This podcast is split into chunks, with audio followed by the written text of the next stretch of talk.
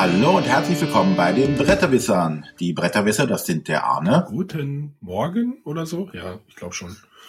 Ja. Es kommt davon, dass du ein Kind hast und nicht mehr weißt, welche Tageszeit ist. der Matthias, der schon große Kinder hat. Morgen! Und ich bin der René, der auch in der Tageszeit manchmal etwas verwirrt ist. oh Gott. Ja, ähm, heute haben wir eine reguläre Folge und, ähm, und wir wo, haben uns das Thema. Wo ist der Gast? Ähm,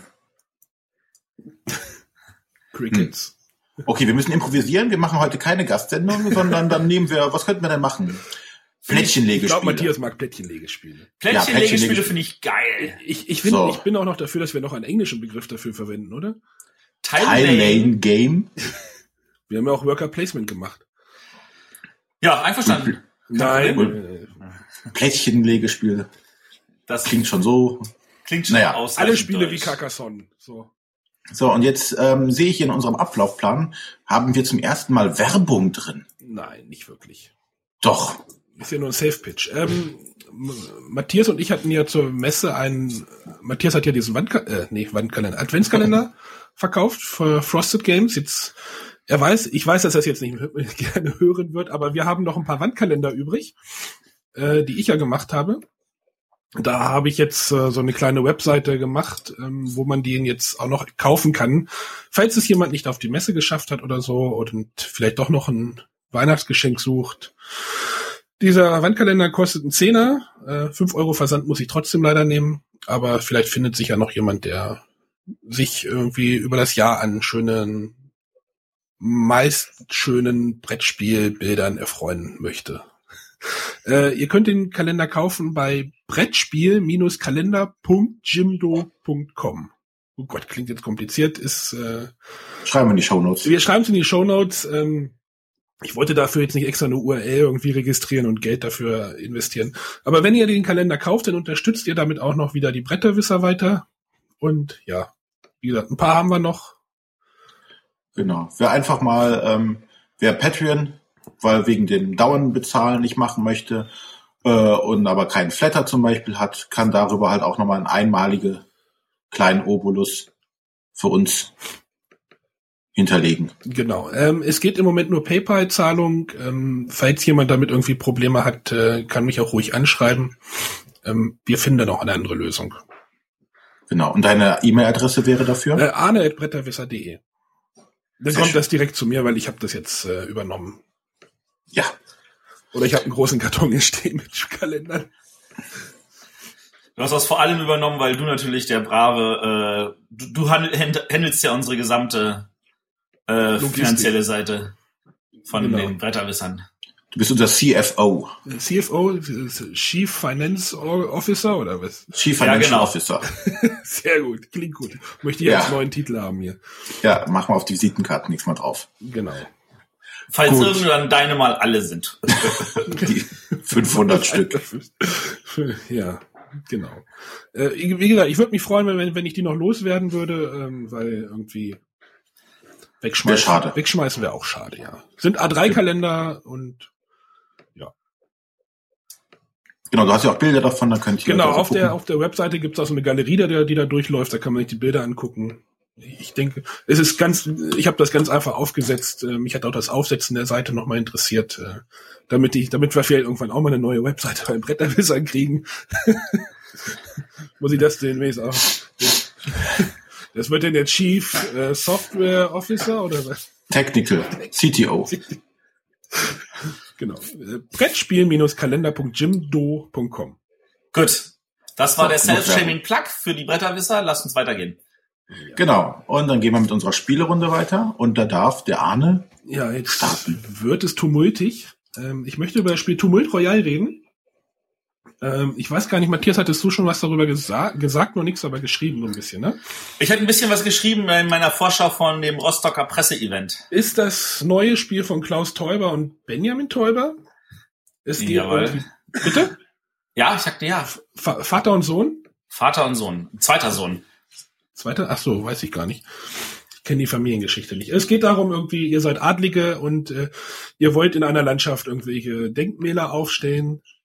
Dafür müsst ihr wir sollen jetzt ja nicht mehr so genau in die Regeldetails gehen. Dafür müsst ihr Waren beschaffen. Und dabei müsst ihr vorsichtig sein, dass ihr nicht zu viel kauft, weil wenn ihr zu viel, oder nicht kauft, sondern äh, grapscht, sage ich jetzt mal, darauf komme ich gleich. Wenn ihr zu viel Waren genommen habt, dann äh, wird das Volk äh, unruhig und äh, ihr verliert Anhänger und Waren und äh, das ist liebevoll formuliert. Die Grafik macht's deutlich. Die, das wird stinke sauer. ja.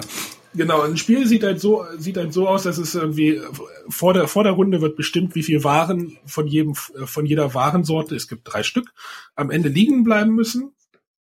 Und dann gibt es eine Raubphase, dort werden Plättchen, das ist jetzt kein Plättchenlegespiel, sondern ein Plättchen-Nehme-Spiel, würde ich sagen. Äh, Plättchen mit den Waren mit den verschiedenen Warensorten umgedreht, hingelegt, durchgemischt. Äh, es werden eine bestimmte Anzahl entfernt, verdeckt. Und dann gibt es eine Sanduhr unter, keine Ahnung, 20 äh, Sekunden, ziemlich kurz, rapschen dann alle gleichzeitig nach diesen Waren. Äh, es gibt halt Plättchen, wo halt eine Ware, zwei Waren, drei Waren drauf sind. Die werden dann halt, die legt ihr euch dann vor die, auf euren Spielplan.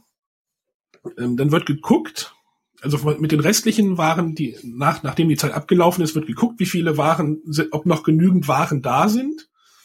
Also das da darf so zwischen zwei und fünf variieren. Da gibt's halt so eine Drehscheibe, die das vorher ja bestimmt. Wenn genug Waren noch da sind für das Volk quasi, passiert eigentlich nichts. Wenn zu wenig Waren da sind, dann wird der gierigste Spieler bestraft, indem er irgendwie das teuerste Warenplättchen abgeben muss und ein paar Anhänger verliert. Anhänger sind nicht so ganz unwichtig. Und danach äh, können denn Statuen aufgestellt werden. Es gibt verschiedene äh, Regionen, wo halt eine Statue draufkommt, äh, bis zu drei Statuen, die man auf seinen, auf diesem Plan, auf den gemeinschaftlichen Plan irgendwie aufbaut. Mit diesen Waren, wenn man die Waren oder die Statuen überbezahlt, dann kriegt man auch noch ein paar Anhänger, weil man ja viel für das Volk getan hat und so weiter. Ähm, ja, und dann geht nach der Runde wird noch festgelegt, wer neuer König wird. Wer König ist, darf noch ein, noch ein Start, ein oder zwei Statuen mehr irgendwie loswerden. Und am Ende ist der der Gewinner, der die meisten Statuen auf dem Plan oder der die wenigsten Statuen auf seinem Brett noch stehen hat. So ist, glaube ich, die. Oder? Das Schöne ist halt, das Spiel kann vorzeitig enden. Ja, genau. Das Ende ist halt, kann halt frühzeitig enden, muss aber nicht. Ähm, das möchte ich jetzt auch schon als Erklärung lassen. Es ist, ähm, es hat mich überrascht, muss ich sagen. Ähm, das letzte Klaus Teuber Spiel, was ich gespielt habe, war dieses Norderwind, was so ein bisschen ja nur ein Remake, Remix war. Ja. Aber dieses Tumult Royal scheint so ein bisschen Überraschung zu sein, habe ich das Gefühl, weil es wirklich sehr anders ist. Es hat diese Hekt, es hat so eine Planungs Planungselement, aber dann hat es auch dieses hektische Echtzeit-Element. Es ist von den Regeln eigentlich sehr einfach. Ähm, also, ja, und vielleicht, vielleicht war es auch so, dass niemand mehr irgendwie, oh Gott, jetzt, das klingt jetzt vielleicht auch ein bisschen gemein, von Klaus Teuber jetzt mehr so ein frisches Spiel erwartet hat. Aber das ist es jetzt irgendwie. Das, das sehe ich auch so. Also vor allem halt dieses, dieses, diese 20 Sekunden Tumult, den man da hat, ja. wenn alle da wie wild grapschen und man auf der einen Seite gucken will, möglichst viel zu bekommen, damit man möglichst viel bauen kann, auf der anderen Seite nicht zu viel, damit man das nicht alles abgeben muss. Ähm, das finde ich total toll. Also das macht viel Spaß. Ich meine, das Problem ist, nach diesen 20 Sekunden ist erstmal wieder ein bisschen Handling, aber ähm, diese 20 Sekunden entschädigen dafür völlig. Also die sind total gut. Ja, hat mir, hat mir gut gefallen. Vielleicht auch, weil ich keine Erwartungen irgendwie an das Spiel hatte. Also Matthias war ja in, in, in Rostorf bei dem Presseevent und meinte, hier, das musst du spielen, das ist was für dich. Und, äh, ja, ich stimme dem voll zu. Ja. Also, also ich, ich, ich würde es auch spielen, immer wieder. Das ist, das, da hatte ich echt Freude dran schönes Familienspiel, zwei bis vier Spieler. Ähm, auch dieser, dieser Plan, wo seine Statuen irgendwie so aufgereiht sind, ist irgendwie sehr nett. Ja, man hat so jeder so ein Brett, das sieht aus wie so eine Burg und unten sind so Felder ausgelassen, wo da, wo man diese kleinen, das sind so halbe Miepel, sage ich mal, reinstellt und dann sind die da so aufgereiht, haben so einen festen Platz, rutschen nicht über den Tisch. Das haben sie schon ganz gut ausgedacht. Das es gibt leider, es gibt leider kein Tiefziehteil in der Schachtel, was irgendwie so ein bisschen für Kosmos untypisch ist, habe ich das Gefühl. Ja, nee, nicht unbedingt. Hatte mich gewundert. Äh, das Spiel skaliert auch ganz gut mit der Spielerzahl, weil man diesen gemeinschaftlichen Plan, also zu zweit spielt man erst nur auf zwei Feldern, das erweitert sich dann im Spiel auf vier und wenn man mit vier Spielern zum Beispiel spielt, fängt man, glaube ich, mit vier an, oder? Weiß ich gar nicht. Ich, vier und dann auf fünf, sechs. Ich bin mir nicht sicher. Also ich genau, habe nur zu viert äh, gespielt. Der, der startest du auch mit vier und dann verweitert sich auf sechs oder acht.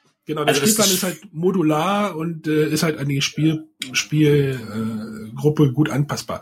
Was ich noch erwähnen möchte, es gibt zu der App, äh, zu der App, zu dem Spiel eine, eine App, eine Erklär-App, auch nicht mehr Professor Easy oder sowas. Ich glaube, die heißt nur noch Cosmos Erklär. Die ist ziemlich gut, finde ich. Also die erklärt das Spiel, wie man es aufbauen muss und dann kann man einfach das Tablet auf den Tisch legen für alle, wenn man keine Lust hat, das Ganze zu erklären. Und dann übernimmt die App das. Das Clevere ist, dass die App das auch an die Spielerzahl anpassen kann. Also wenn man sagt, ich spiele nur mit zwei Spielern, dann sagt es, wie man es für zwei Spieler aufzubauen hat. Wenn man sagt, wir spielen zu viert, dann sagt die App auch, wie man es zu viert. Also das ist, das ist wirklich, wirklich toll gemacht und man kann sich jedes Element äh, genau angucken. Also es ist halt so schön kapitelmäßig unterteilt und es sind auch keine Videos, das sind so Animationen, die da durchlaufen. Wirklich schöne Arbeit und ich hoffe, da kommt noch mehr von Kosmos, weil ich habe das auch in meiner Spielegruppe gesagt, äh, gezeigt, da hat einer, jemand auch gesagt, oh, das ist ja genau das, diese Regelerklärung oder Regellesen, das will ich immer nicht. Aber so diese App macht das wirklich sehr gut. Großes Lob.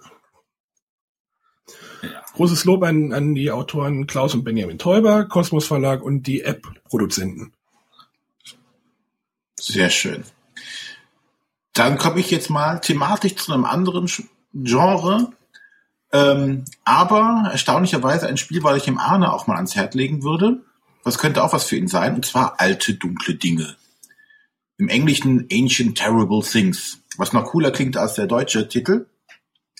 Ähm, alte dunkle Dinge ist ein Würfelspiel, in dem wir uns als ja äh, wagemutige oder dumme Abenteuer auf eine Flussfahrt begeben, um äh, dieser Flussfahrt dunkle Geheimnisse, Schätze zu sammeln. Ähm, aber leider werden wir nicht alle diese Reise überleben, sondern nur einer. Das ist derjenige, der nachher die meisten alten Geheimnisse gesammelt hat. Äh, die anderen werden leider sterben und der, der Gewinner, kriegt als Belohnung, als Trophäe ein zerschlissenes Tagebuch, was aber sofort danach, in, wenn er im Sanatorium landet, in den Ofen geworfen wird. Sehr schön. Also wir befinden uns in einer, ja, palpigen Version des Lovecraft-Universums. Also es ist hier nicht alles ganz ernst zu nehmen. Es ist jetzt nicht äh, auf, auf lustig getrimmt, aber wie gesagt, das sind so Sachen, wo es halt nicht Lovecraft ist, also es geht hier nicht um Cthulhu oder diesen ganzen Mythos, sondern ist wirklich so die der der Dschungel mit dem Fluss, wo ich mit dem Boot lang fahre und da sind halt dann äh, alte Pyramiden oder sonstiges. Ähm, jeder übernimmt dabei die Rolle eines Charakters. Das kann der der Abenteurer sein oder der nee der ähm, Schatzjäger, die Erbin, die Journalistin oder der Kapitän. Und ähm, auf diesem Fluss gibt es verschiedene Orte, in die wir reisen können, an denen wir dann Begegnungen haben können. Und diese Begegnungen ähm, sind immer in der Art von Karten, die ich einsammeln möchte, weil diese Karten bringen mir Siegpunkte. Aber um diese Karte zu bekommen, muss ich würfeln. Und jetzt haben die ähm, im Endeffekt den, den Kniffel bzw. Jetsi-Mechanismus genommen. Auf den Karten sind jeweils Sachen, die ich erwürfeln muss. Zum Beispiel äh, ein Pärchen mit äh, dem Augenwert zwei oder höher. Oder ich muss drei Würfel haben mit jeweils drei oder höher. Oder ich muss eine Straße beginnend ab eins, zwei, drei. Oder ich muss eine Straße beginnend mit äh, drei, vier, fünf. Aber es kann halt auch äh, vier, fünf, sechs sein. So sind die ganzen Abenteuerkarten aufgebaut. Da gibt's ähm, aufsteigende Schwierigkeiten. Am Anfang ist es halt ein, ein Pärchen mit Zweiern, aber nachher kann es auch äh, vier, ein Vierling sein mit Fünfern was die Wahrscheinlichkeit natürlich schwieriger macht, es zu erwürfeln. Und so reise ich quasi auf dem Fluss hin und her und versuche diese Begegnung zu schaffen, um die Siegpunkte zu bekommen, kann danach noch, äh, wenn ich Geld habe, mir Gegenstände kaufen ähm, und ich kann verschiedene Marker einsammeln, die da eigentlich einzig dazu dienen, die Wahrscheinlichkeiten für meinen Würfelwurf zu manipulieren. Also es gibt Marker, mit denen ich Sachen neu würfeln kann, einzelne würfeln. Weil normalerweise ist es so, ich habe auch wie bei, bei Knibbel drei Versuche zu würfeln, aber ich darf normalerweise keine Würfel zurücklegen. Ich muss also, wenn ich würfel, immer alle Würfel neu machen. Das kann ich halt dreimal machen, aber durch bestimmte äh, Marker kann ich halt sagen, äh, ich würfel nur einen Würfel neu, der Rest bleibt liegen. Ähm, ich kann mit anderen Markern, kann ich Handkarten ausspielen, die es mir erlauben, einen zusätzlichen Würfel zu würfeln oder äh, einen Würfel auf eine beliebige Seite umzudrehen. Also wie gesagt, ich versuche Marker einzusammeln oder Gegenstände einzusammeln, die, mit denen ich die Wahrscheinlichkeit um meinen Würfelwurf so gut es geht zu manipulieren, um halt dann gerade die schwierigen Sachen erwürfeln zu können, weil so, so ein Zwilling aus Zweiern ist relativ einfach zu erwürfeln, aber halt äh, vier, vier Fünfer zu erwürfeln, ist dann halt auch etwas schwieriger schon. Ähm, das Ganze spielt sich dann relativ flott, weil wie gesagt, wenn du dran bist, entscheidest du dich, welche Karte möchtest du versuchen zu lösen, würfelst dreimal, bis zu dreimal und hast dann entweder geschafft oder nicht. Das Spiel endet, wenn all diese Begegnungskarten abgehandelt sind oder aber, wenn äh, alte, äh, die ganzen alten dunklen Dinge vom Spielplan sind. Die alten dunklen Dinge sind quasi die Strafmarker, die man bekommt, wenn man bei einer Aufgabe scheitert. Das sind wiederum Neg äh, Minuspunkte. Ähm, das Ganze ist angegeben mit einer Spielzeit von 60 Minuten. Ähm, zu zweit kannst du es auch locker in äh, 30, 40 Minuten spielen, weil nachher die äh, Zugreihenfolge relativ klar ist. Du würfelst, ähm, oder setzt deinen, äh, deinen Marker hin, würfelst und äh, darfst danach noch etwas kaufen und das geht dann flott hin und her. Ähm, die Interaktion unter den Spielern ist gering, aber dennoch vorhanden. Also einerseits kann ich äh, mit bestimmten Handkarten kann ich sagen, ich klau meine Mitspieler irgendwas oder ich zwinge meinen Mitspieler Marker abzulegen. Äh, aber genauso kann ich auch versuchen, äh, meinem Mitspieler Aufträge oder Aufgaben wegzunehmen, die er vielleicht gerne machen möchte. Weil es kann sein, ähm, dass er besonders Wert auf irgendeine bestimmte Art von äh, Begegnungskarten hat, weil er dafür durch Bonuspunkte bekommt. Also kann ich versuchen, ihm diese wegzuschnappen und so weiter. Also es ähm, klingt erstmal sehr einfach nach einem einfachen Kniffel-Klon, aber durch gerade durch diese Marker und diese Auswahl an was mache ich denn, welche Aufgabe ist die einfachere, aber welche Aufgabe möchte auch der andere erledigen, sehr gut rüberkommen und ähm, dadurch sehr viel Tiefgang an manchen Stellen hat, weil ich mich wirklich bei jedem Zug entscheiden muss, was mache ich tatsächlich jetzt? Mache ich dies oder mache ich das? Da ist die Wahrscheinlichkeit höher, dass ich es schaffe, aber da ist die Belohnung auch größer. Also ich habe jede Runde neue Entscheidungen zu treffen. Und äh, wie gesagt, spielt sich relativ zügig. Also klingt wie eine äh, kompetitive Variante von das ältere Zeichen. Mm, ja, wobei das ältere Zeichen nicht so flott sich spielt. Du hast ja auch ähnlich, äh, du musst auch würfeln und dann Symbole ablegen, mhm. aber ähm, das zieht sich unglaublich. Und hier hast du jetzt wirklich nur Zahlenwürfel.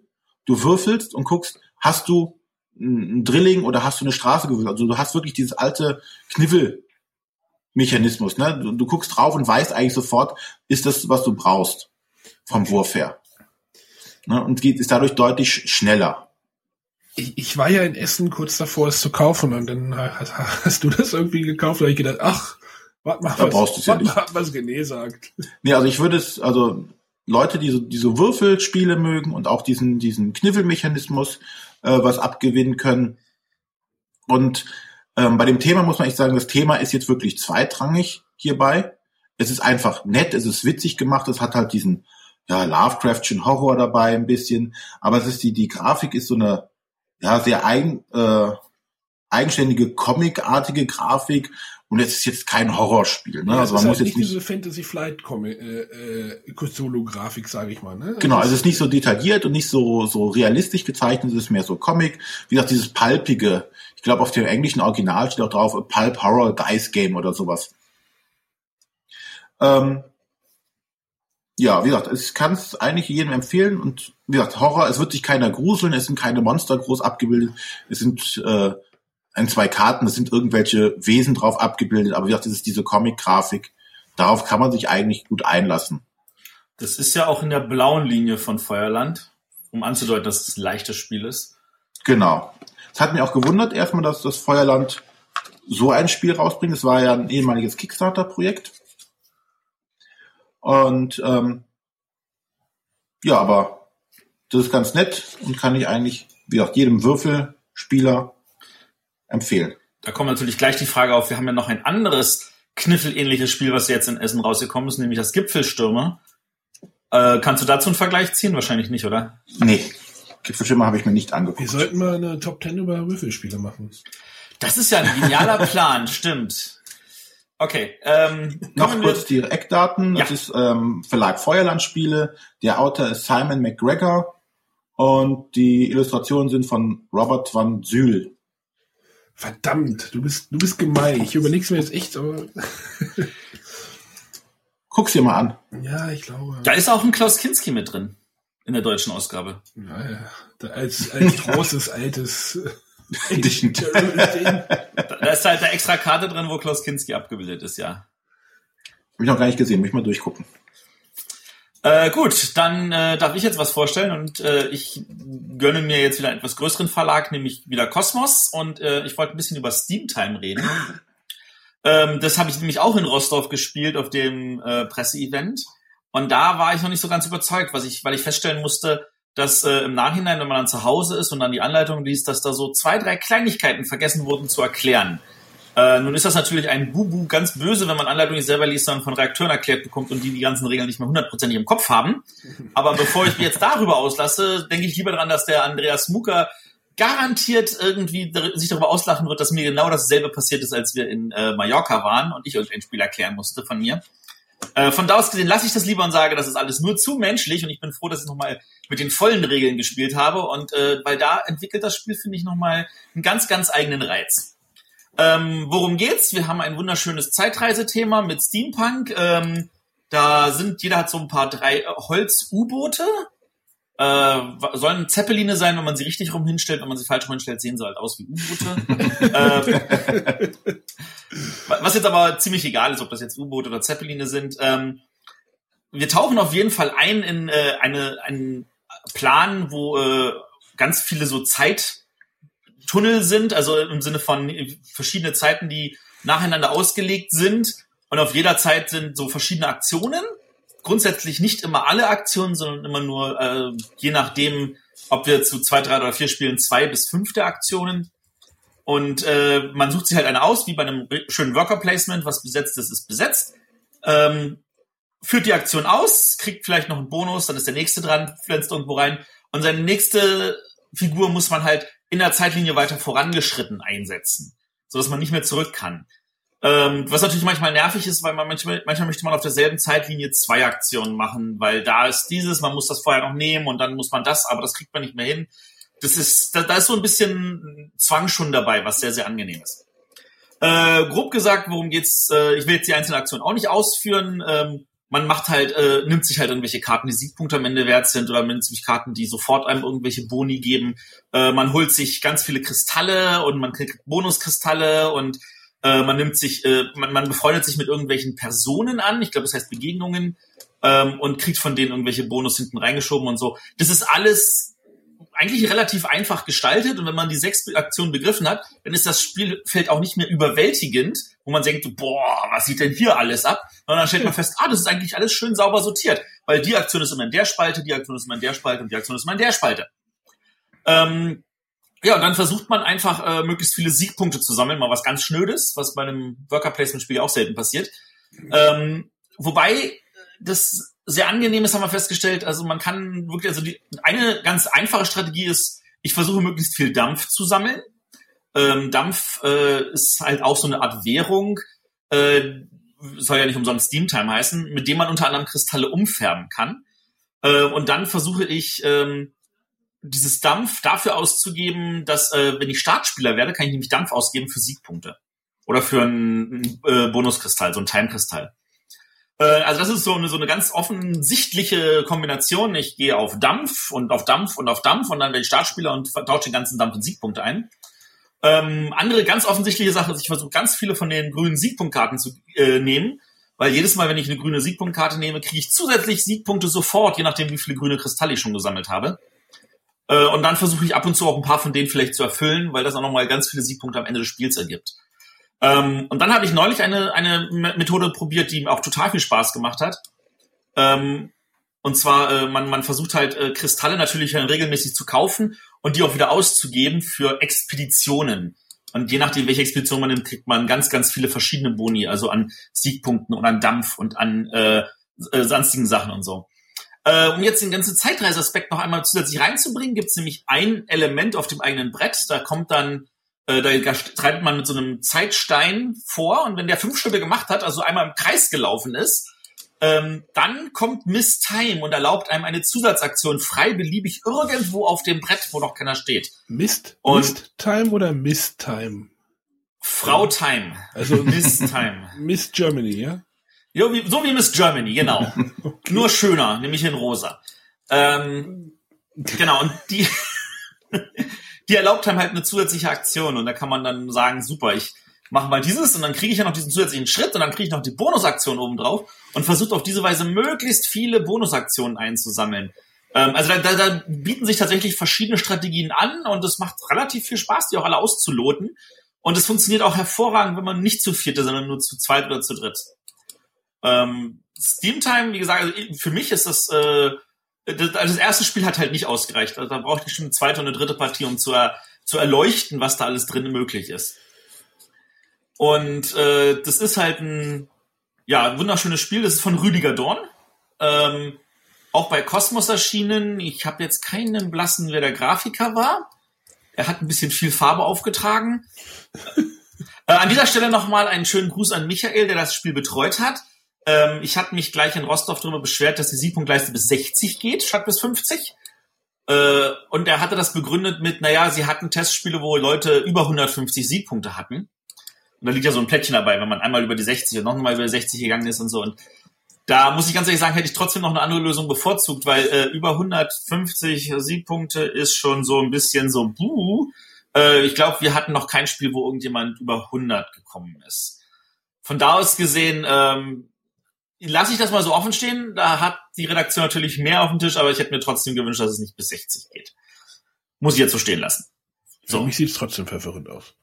Es sieht verwirrend aus, weil du es nicht gespielt hast. Wenn ja, also, das, das sein, ist, ja. das ist, das kannst sogar du spielen. Das wird überfordert dich in keinster Weise. Ja, das Problem ist nur, wenn dann schon sowas aus, äh, so verwirrend, ja, es klingt jetzt auch irgendwie blöd, aber ich habe dann da keine Lust drauf, weißt du? Wenn ich jetzt so mir alte dunkle Dinge zum Beispiel angucke, denke ich mir, oh, das ist ja genau, das sieht cool aus. Aber die Steam Time sieht einfach nur poppig. Hm.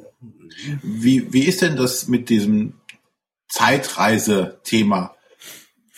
Merkt man das irgendwas von? Also hat das irgendwie was Zeitreisemäßiges, außer hier Miss Time? Außer Miss Time, nein. Also ehrlich gesagt, also so richtig so Zeitreise-Feeling kam, kam für mich jetzt auch nicht wirklich auf. Mhm. Das hat mich jetzt aber weniger gestört, weil das Steam-Thema halt sehr gut durchkommt. Mit den ganzen ja. Kristallen und dem Dampf von den ganzen Sachen. Äh, also das ist mehr Steam als Time.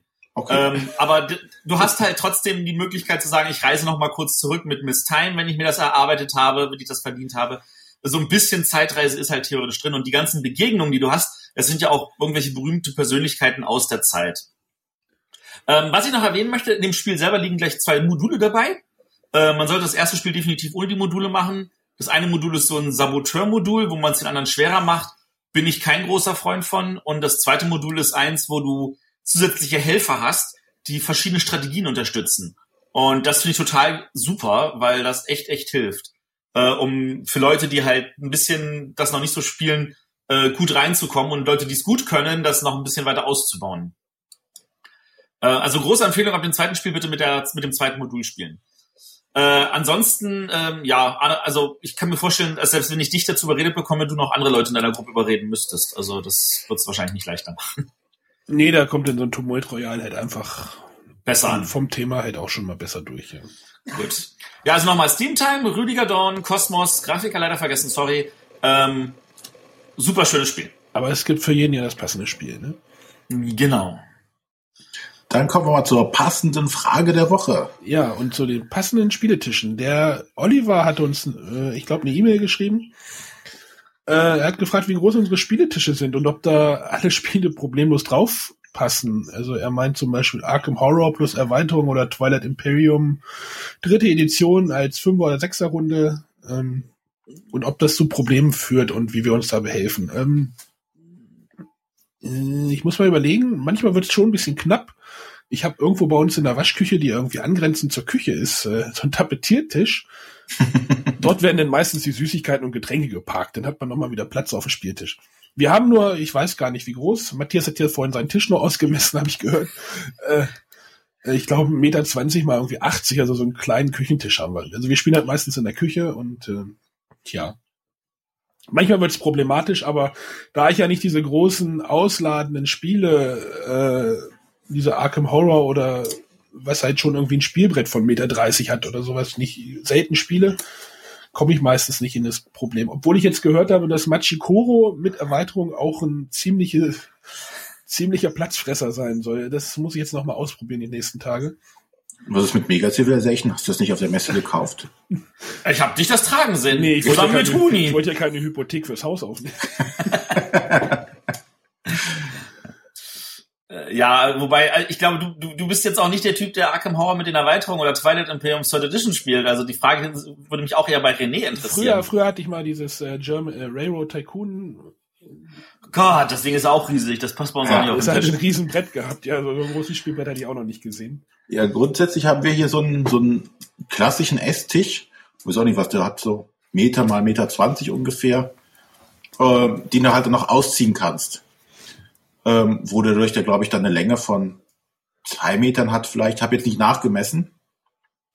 Da passt dann schon viel drauf. Äh, Getränke und äh, Knabberalien kommen sowieso dann nicht auf den Tisch erstmal meistens. Ähm, aber das Problem, was du natürlich hast, wenn du so solche riesigen ausladenden Spiele hast, je nachdem, wo du sitzt, kommst du ja nicht mehr an alles ran. Und du siehst doch nicht mehr alles. Du siehst nicht mehr alles.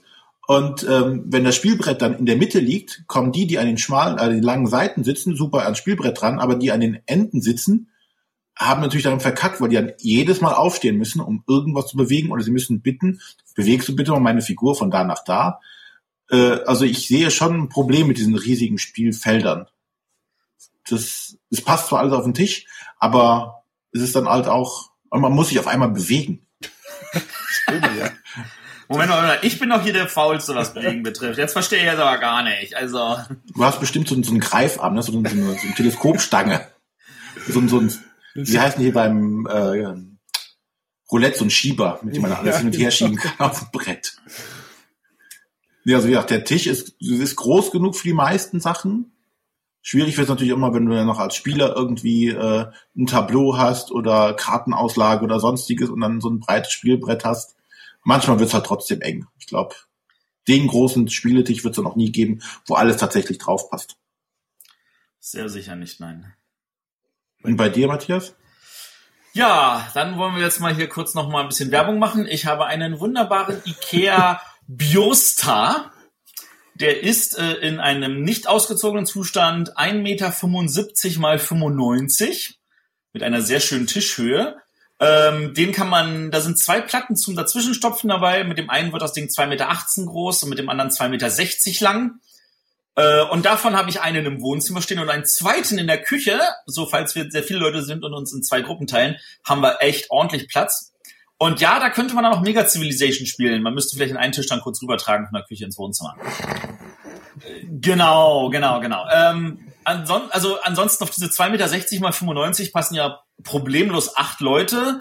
Äh, wenn man will, auch zehn, je nachdem, was für ein Spiel man spielt, haben wir alles schon gehabt. Also das, das ist gar kein Problem. Ähm, ich, ich bin übrigens schon, ich bin übrigens schon auf den gespannt von euch beiden, der Mega Civilization vorstellen wird hier. Äh, das, das ist äh, René seine Aufgabe. Ich habe ja, mir fehlen dafür ungefähr 16 Spieler, weil ich nur einen kenne, der bereit wäre, das mit uns zu, mit mir ja, zu spielen. Ja Und das heißt, eigentlich fehlen 17, weil ich bin nicht bereit, das Ja, mir geht's aber da ganz ähnlich. Ich, ich werde es, würde mir sowas nicht antun wollen.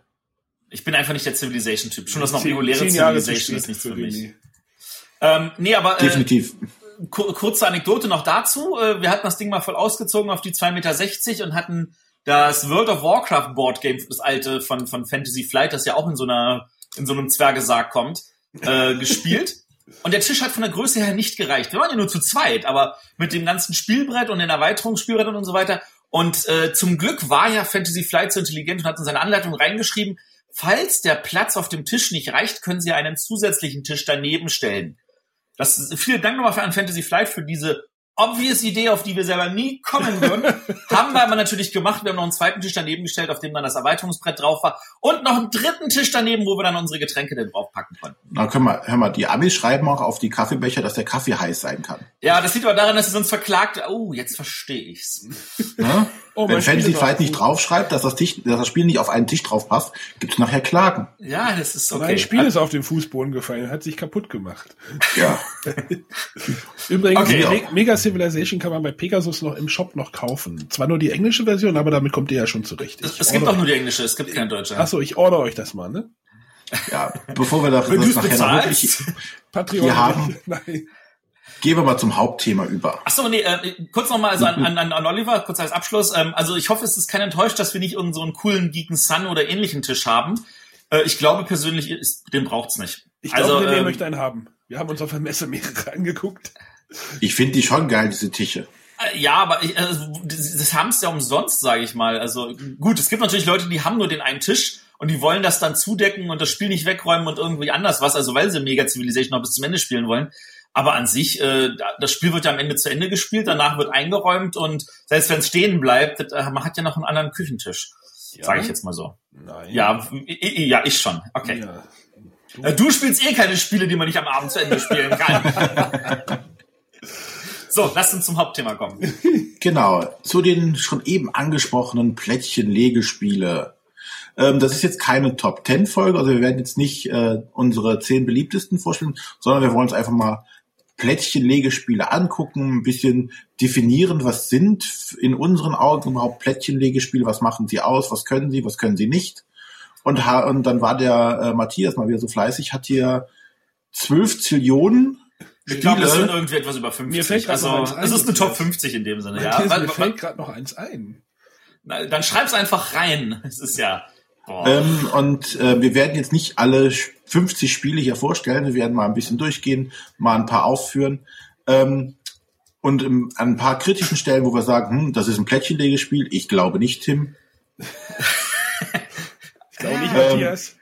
Ja, Matthias. ja, ich glaube, ich glaube, das wird auch öfter kommen, aber das, das sind ja die spannenden. Also äh, wir haben, wir werden am Anfang kurz ein paar Sachen definieren dann werden wir anfangen, irgendwelche Spiele zu erzählen. Wir werden die meisten Spiele nicht erklären, weil dafür wird, das würde definitiv den Rahmen der Sendung sprengen. Äh, sondern wir werden kurz erklären, was unterscheidet dieses Spiel von den meisten anderen Plättchenlegespielen, was ist sein Unique Point, sage ich jetzt mal.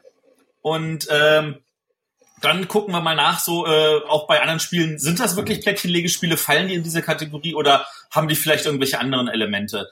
Ähm, und da sind wirklich einer dabei, da bin ich mir ziemlich sicher, dass wir sagen, das sind wahrscheinlich keine Plättchenlegespiele, aber sie sind halt doch aufgekommen.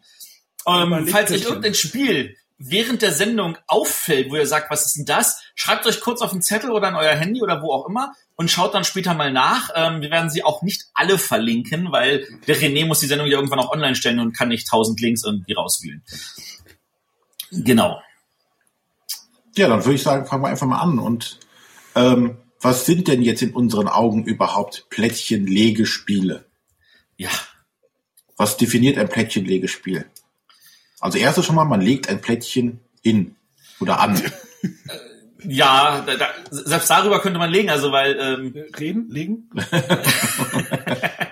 also grundsätzlich ja, das ist das, was ich auch so empfinde. Man hat ein Plättchen und man legt es auf den Tisch und meistens legt man das da an schon andere vorhandene Plättchen an das ist, äh, finde ich, so das, was das Plättchen-Legespiel ausmacht. Und sie sind meistens quadratisch. Quadratisch, weil quadratisch eine super einfache Form ist, ja. die A einfach herzustellen ist, B einfach zu begreifen ist, äh, weil wir haben ja deswegen fünf Finger, weil bei fünf unser Verstand aufhört und quadratische Plättchen sind nur vierseitig. Ja, es ist, ich weiß nicht, ich hatte mal dieses Pelican Bay gespielt, jetzt kommen wir doch schon ein bisschen zu den Spielen. Das hat halt sechseckige Plättchen gehabt und dort hast du halt einfach wieder mehr angrenzende Flächen, die du dann wieder beachten musst. Und das sorgte für mich damals für ein Problem. Also ja, also man sieht, es muss nicht, es kann auch sechseckig sein. Äh, es kommen auch dreieckige dazu. Äh, ich habe auch ein paar, wo die Form noch mal eine ganz andere ist. Ähm, lass uns die mal wirklich später angehen. Aber ähm, also die meisten sind quadratisch, aber eben halt nicht alle. Ähm, es ist auch so meistens, dass, dass sie dann im Spiel selber alle die gleiche Form haben, aber auch das ist nicht immer gegeben. Ähm, ich, ich, ich erwähne jetzt an dieser Stelle gleich Carcassonne sofort, weil da gab's ja, ähm, letztes Jahr gab's ja die Bonusplättchen, die waren dann nur halb so groß. Das waren sogenannte halbe Plättchen. Äh, da gab's einen Satz, den gab's in der Spielbox und noch einen zweiten Satz für die Messe. Da gibt's also zwei verschiedene Sätze. Und dieses Jahr gab's doppelt so große. Genau, und dieses Jahr gab's die Bogen, die sind doppelt so groß, so groß wie zwei Plättchen. Also die müssen nicht immer dieselbe Form haben, auch wenn das natürlich eigentlich in der Theorie gewollt ist. Und es gibt auch Spiele, die haben hauptsächlich unterschiedliche Plättchen. Hier zum Beispiel die Schlösser des König Ludwig. Genau, das ist so das, das, das Element, was die Schlösser von König Ludwig ausmacht. Ähm, die Plättchen haben alle ganz miserable Formen. Das ist übrigens einer der Gründe, warum ich mich nicht dazu überreden kann, dieses Spiel zu spielen. Das ist toll.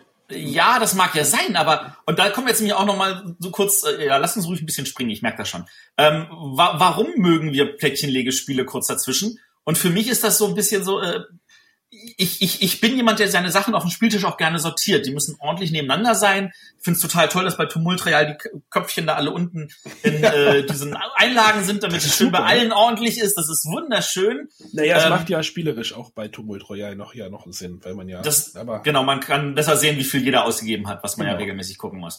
Ähm, aber also ich, ich, für mich ist so ein Plättchenlegespiel, die liegen alle schön ordentlich. Das ist eine schöne Fläche. Ich bin auch jemand, der bei Carcassonne sagt, ich könnte jetzt da hinbauen, damit du deine Stadt nicht zukriegst, aber ich lasse es, weil das sieht ja dann hässlich aus.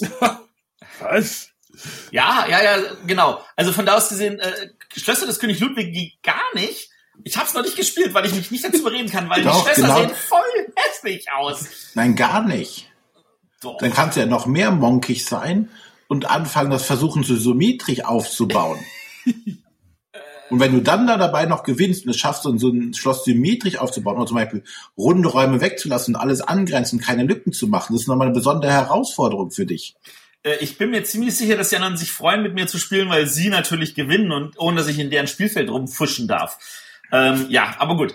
Äh, das ist also auf jeden Fall etwas, was für mich äh, Plättchenlegespiele ausmacht. Ähm, es ist aber so, ähm, wie kommt man an diese Plättchen? Da gibt's ja auch ganz unterschiedliche. Da haben wir äh, welche wie bei ähm, Carcassonne, man zieht die einfach zufällig. Ähm, da haben wir sowas wie bei Schlösser des König Ludwigs, die werden versteigert. Ähm, da haben wir aber auch zum Beispiel sowas wie bei Prosperity. Ähm, die werden vorsortiert. Also äh, es, fünf bestimmte Plättchen kommen immer zu einem bestimmten Zeitpunkt, äh, aber die untereinander sind sie halt gemischt und dann wird einfach gezogen und dann weiß man ungefähr, was kommen kann. Oder alle haben die gleichen Plättchen. Oder alle haben die gleichen Plättchen, das gibt's auch. Das gibt's, ja, so bei Kakao gibt's ja so ein bisschen, dass man, da haben ja alle. Ja, oder hier wie bei Ka Karuba hier von, von Haber, wo quasi alle immer mit demselben Plättchen gleichzeitig spielen. Genau, äh, das, das ist so das Take it easy. Also äh, einer sagt, wir nehmen jetzt das Plättchen, weil das blind gezogen wird, und alle anderen müssen dasselbe Plättchen raussuchen. Ähm, das ist äh, ja dieses Take it easy System, sage ich jetzt mal, was jetzt auch ein Plättchenlegespiel in gewissem Sinne ist. Äh, es gibt aber auch sowas natürlich, dass die einfach alle auf dem Spielbrett verteilt sind und jeder kräftig einfach mal gleichzeitig zulangt. Wie zum Beispiel bei äh, Galaxy Trucker oder auch bei Mondo. Mondo, ja. Wo also alle blind sind. Zum Teil sind die auch beidseitig bedruckt natürlich, die Plättchen bei, bei Mondo. So dass du auch noch gucken musst, so nämlich die Vorder- oder Rückseite. Ähm, solche Sachen. Das muss ich ähm, immer noch mal spielen. Ich glaube, das finde ich auch. Das ist ja mit dieser zweiseitigen Sache ja gar nicht so doof, weil dann kannst du sie einfach wieder reinschmeißen und äh, musst dich nicht darum kümmern, dass du, dass du sie ja wieder verdeckt irgendwie hinlegst. Ja. Oder äh, meistens natürlich ist es so, dass äh, solche Spiele natürlich nur ähm, für, wie sagt man das jetzt, äh, dass du, dass du da immer irgendwie nur mit einer Hand spielen darfst. Ja, ist blöd für einen, der gar keine hat. Du meinst, der schwarze Ritter ist doch nur eine Fleischwunde. Leute, wir nehmen morgens auf. Die Leute wollen nicht, dass wir so albern sind. Ja, genau. ähm, okay, äh, dann haben wir, ähm, also die meisten Plättchenlegenspiele sind auch so, dass die Plättchen das dominante Element des Spiels sind. Weil es gibt ja genug, wo noch andere Elemente dazukommen, ich meine, bei Carcassonne jetzt, ohne das Katapult erwähnen zu wollen, aber du hast ja noch die Männchen und die Figürchen und ähnliche Sachen. Aber die Plättchen sind das dominante Element. Also das, das wäre für uns auch entscheidend, also für ein Plättchenlegespiel zu sagen, das ist ein Plättchenlegespiel, wobei wir natürlich auch wieder da Grenzfälle haben werden heute, wo wir darüber diskutieren kann. Ähm, meistens werden diese Plättchen dann irgendwie frei auf dem Tisch angeordnet, wobei wir natürlich auch einige Spiele haben, äh, wo das auf einem extra Spielbrett aufgesetzt wird und das kann entweder ein gemeinsames Spielbrett am Spieltisch Mitte sein oder natürlich auch ein äh, eigenes Spielbrett für jeden alleine. Mondo, Galaxy Trucker. Karuba, Take It Easy. Ja. Ähm, genau. Ähm, und natürlich haben wir heute auch ein paar Spiele, das sind nicht Plättchen-Legespiele, sondern Plättchen-Nehme-Spiele. ich dachte, wir reden über Plättchen-Legespiele. Ja, aber man kann Plättchen-Legespiele nicht ohne Plättchen-Nehme-Spiele erwähnen. Das geht nicht. Ach so. Was ist denn dafür der englische Begriff für? Äh, Tile-Taking Games. Tile-Displacing. ähm, äh, eine, eine Plättchenlegespielart wollen wir gleich rausnehmen. Die hat der Arne heute früh noch reingeworfen, nämlich Puzzle. Weil die sind zwar alle unterschiedlich förmig und die ergeben am Ende ein schönes gemeinsames Bild und die Spielerzahl ist egal, aber Puzzle sind jetzt mal an der Stelle einfach kein Spiel. Da sind nicht genug Regeln dabei. Also die meisten Puzzle vermissen ja auch ein Regelheft. Deswegen Puzzeln kommt raus, obwohl das natürlich das Plättchen legen bei den meinen anderen Spielen trotzdem dem Gefühl des Puzzlens nahe kommt, weil also gerade ich, also ich meine, ich habe es auch bei meinen Kindern gemerkt. Nachdem sie Carcassonne gespielt haben, wir fertig waren, haben sie dann trotzdem alle Plättchen genommen, haben eine schöne Landschaft ausgelegt, weil es einfach Spaß macht. Ja, vielleicht ist das deswegen auch so erfolgreich, weil das so diese Puzzle, viele Leute mögen Puzzle, und das ja. dieses Gefühl, man puzzelt irgendwie an was gemeinsam, hat aber dennoch ein Spiel dabei, mit dem man auch ein bisschen gemein sein kann, womöglich. Ja, und es entsteht was. Ne? Es ist ja, ja, nicht, genau. nichts Destruktives, es ist was Schaffendes. Ne? Ist halt, ist halt jetzt die Frage, ob das so dieses, dieses typische, ob es äh, dieses Plättchen-Legespiel, äh, dieser, ein großer Kern dieser sogenannten Eurogames ist. Würde ich jetzt noch nicht mal abstreiten wollen. Weil diese Eurogames sind ja dafür bekannt, wenig Konflikt zu haben. Ähm, man baut was auf, man handelt oder halt so und dann kommen alle mit Katan und dann denke ich mir, bei Katan gibt es Konflikt und man baut nichts weit. Also und man, es ist viel, viel, viel Zufall drin. Egal. Okay, ja. ähm, aber was diese, was die Plättchenliga auch Spieler auch gemeinsam haben, ist, dass 90 Prozent von denen tatsächlich wunderbare Gateway-Games, also Spiele, um Leuten an Spiele näher zu führen. Also ich, ich weiß nicht, wie viele Leute schon begeistert von dem Carcassonne waren, einfach weil es halt ein einfaches Spiel ist, was schnell erklärt ist, schnell begriffen und schnell äh, nochmal aufgebaut oder so. Gut. Ähm, Man muss ja nicht viel aufbauen meistens. Kurzer Abstecher, was ist wohl das erste bekannte Plättchenspiel? Du wirst es hab, bestimmt gleich sagen. Ja, ich hab, ich bin unschlüssig. Also ich habe jetzt hier mal zwei Namen aufgeschrieben und ihr werdet sagen, das sind gar keine Plättchenlegespiele. Äh, das erste ist Domino. Hm. Hm. Hm. Jeder hat ein Plättchen, die, da ist jetzt keine wunderbare Landschaft drauf oder so, sondern da sind einfach nur Punkte drauf und die werden irgendwie an, aber die werden angelegt, da wird halt was gemeinsam aufgebaut, äh, das wird, dann wird nachgezogen. Das würde schon in die Definition passen zumindest. Es ja, würde was, passen, ja. Was ist denn mit solchen, mit solchen Geschichten wie Go? Na, da hat jeder seinen eigenen Style, ne? Ja, ja, ja. Du könntest es halt auch mit Plättchen umsetzen, wahrscheinlich. Das könnte man auch mit Plättchen, dann wäre es noch mal älter. Mühle, Mühle und so, ne? Nee, nee, bei, bei Mühle wird nur geschoben. Und ja, das setzt aber am Anfang ja auch ein. Ah, ja.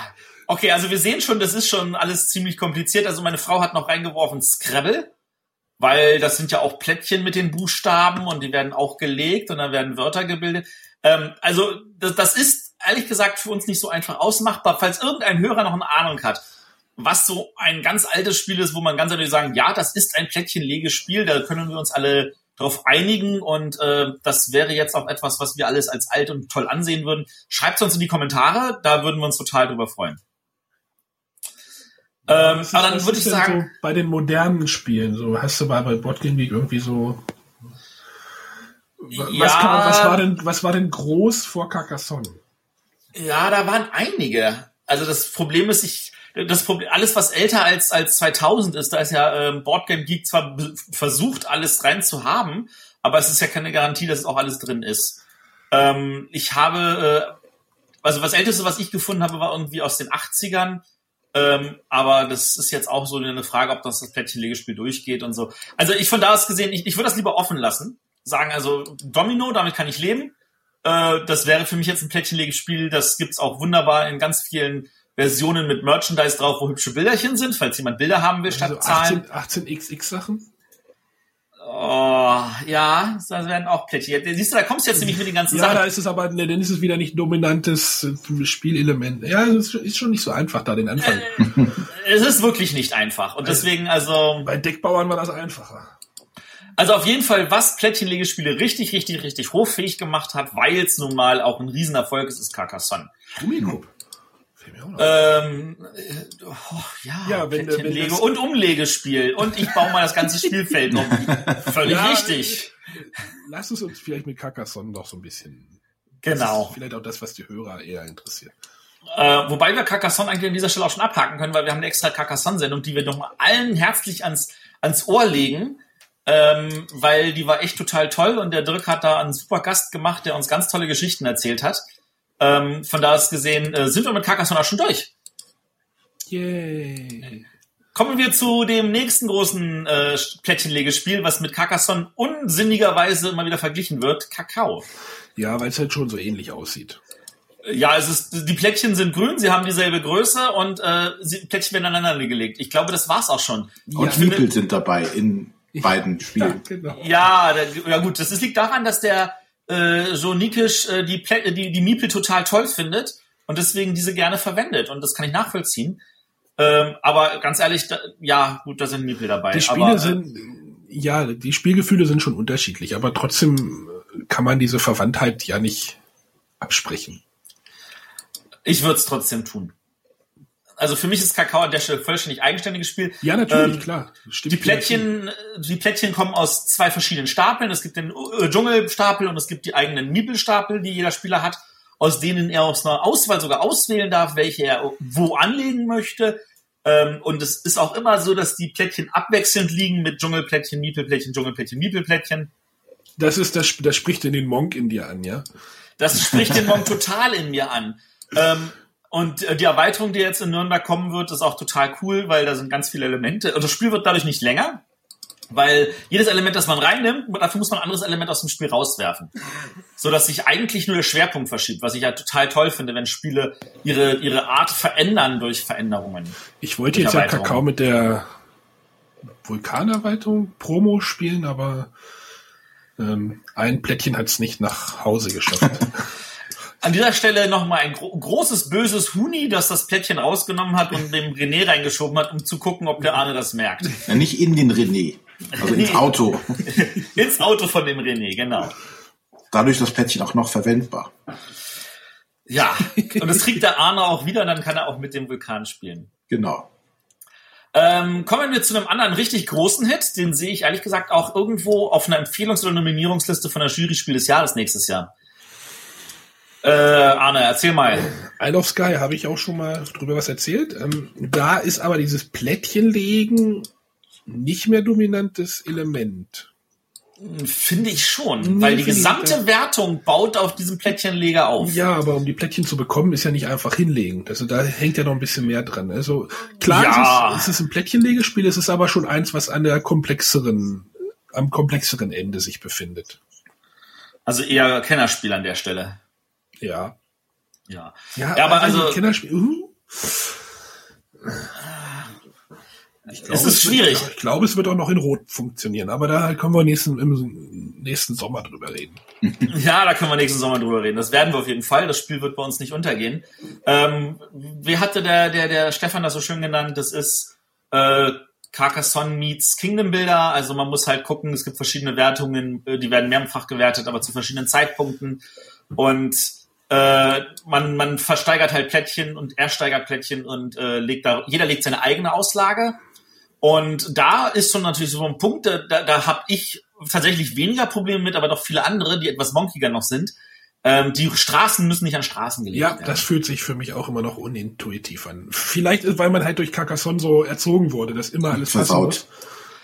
Wobei an dieser Stelle kurz reingeschoben, Carcassonne die Burg, das ist halt nicht von dem Rede, sondern von dem Herrn Knitz, ja.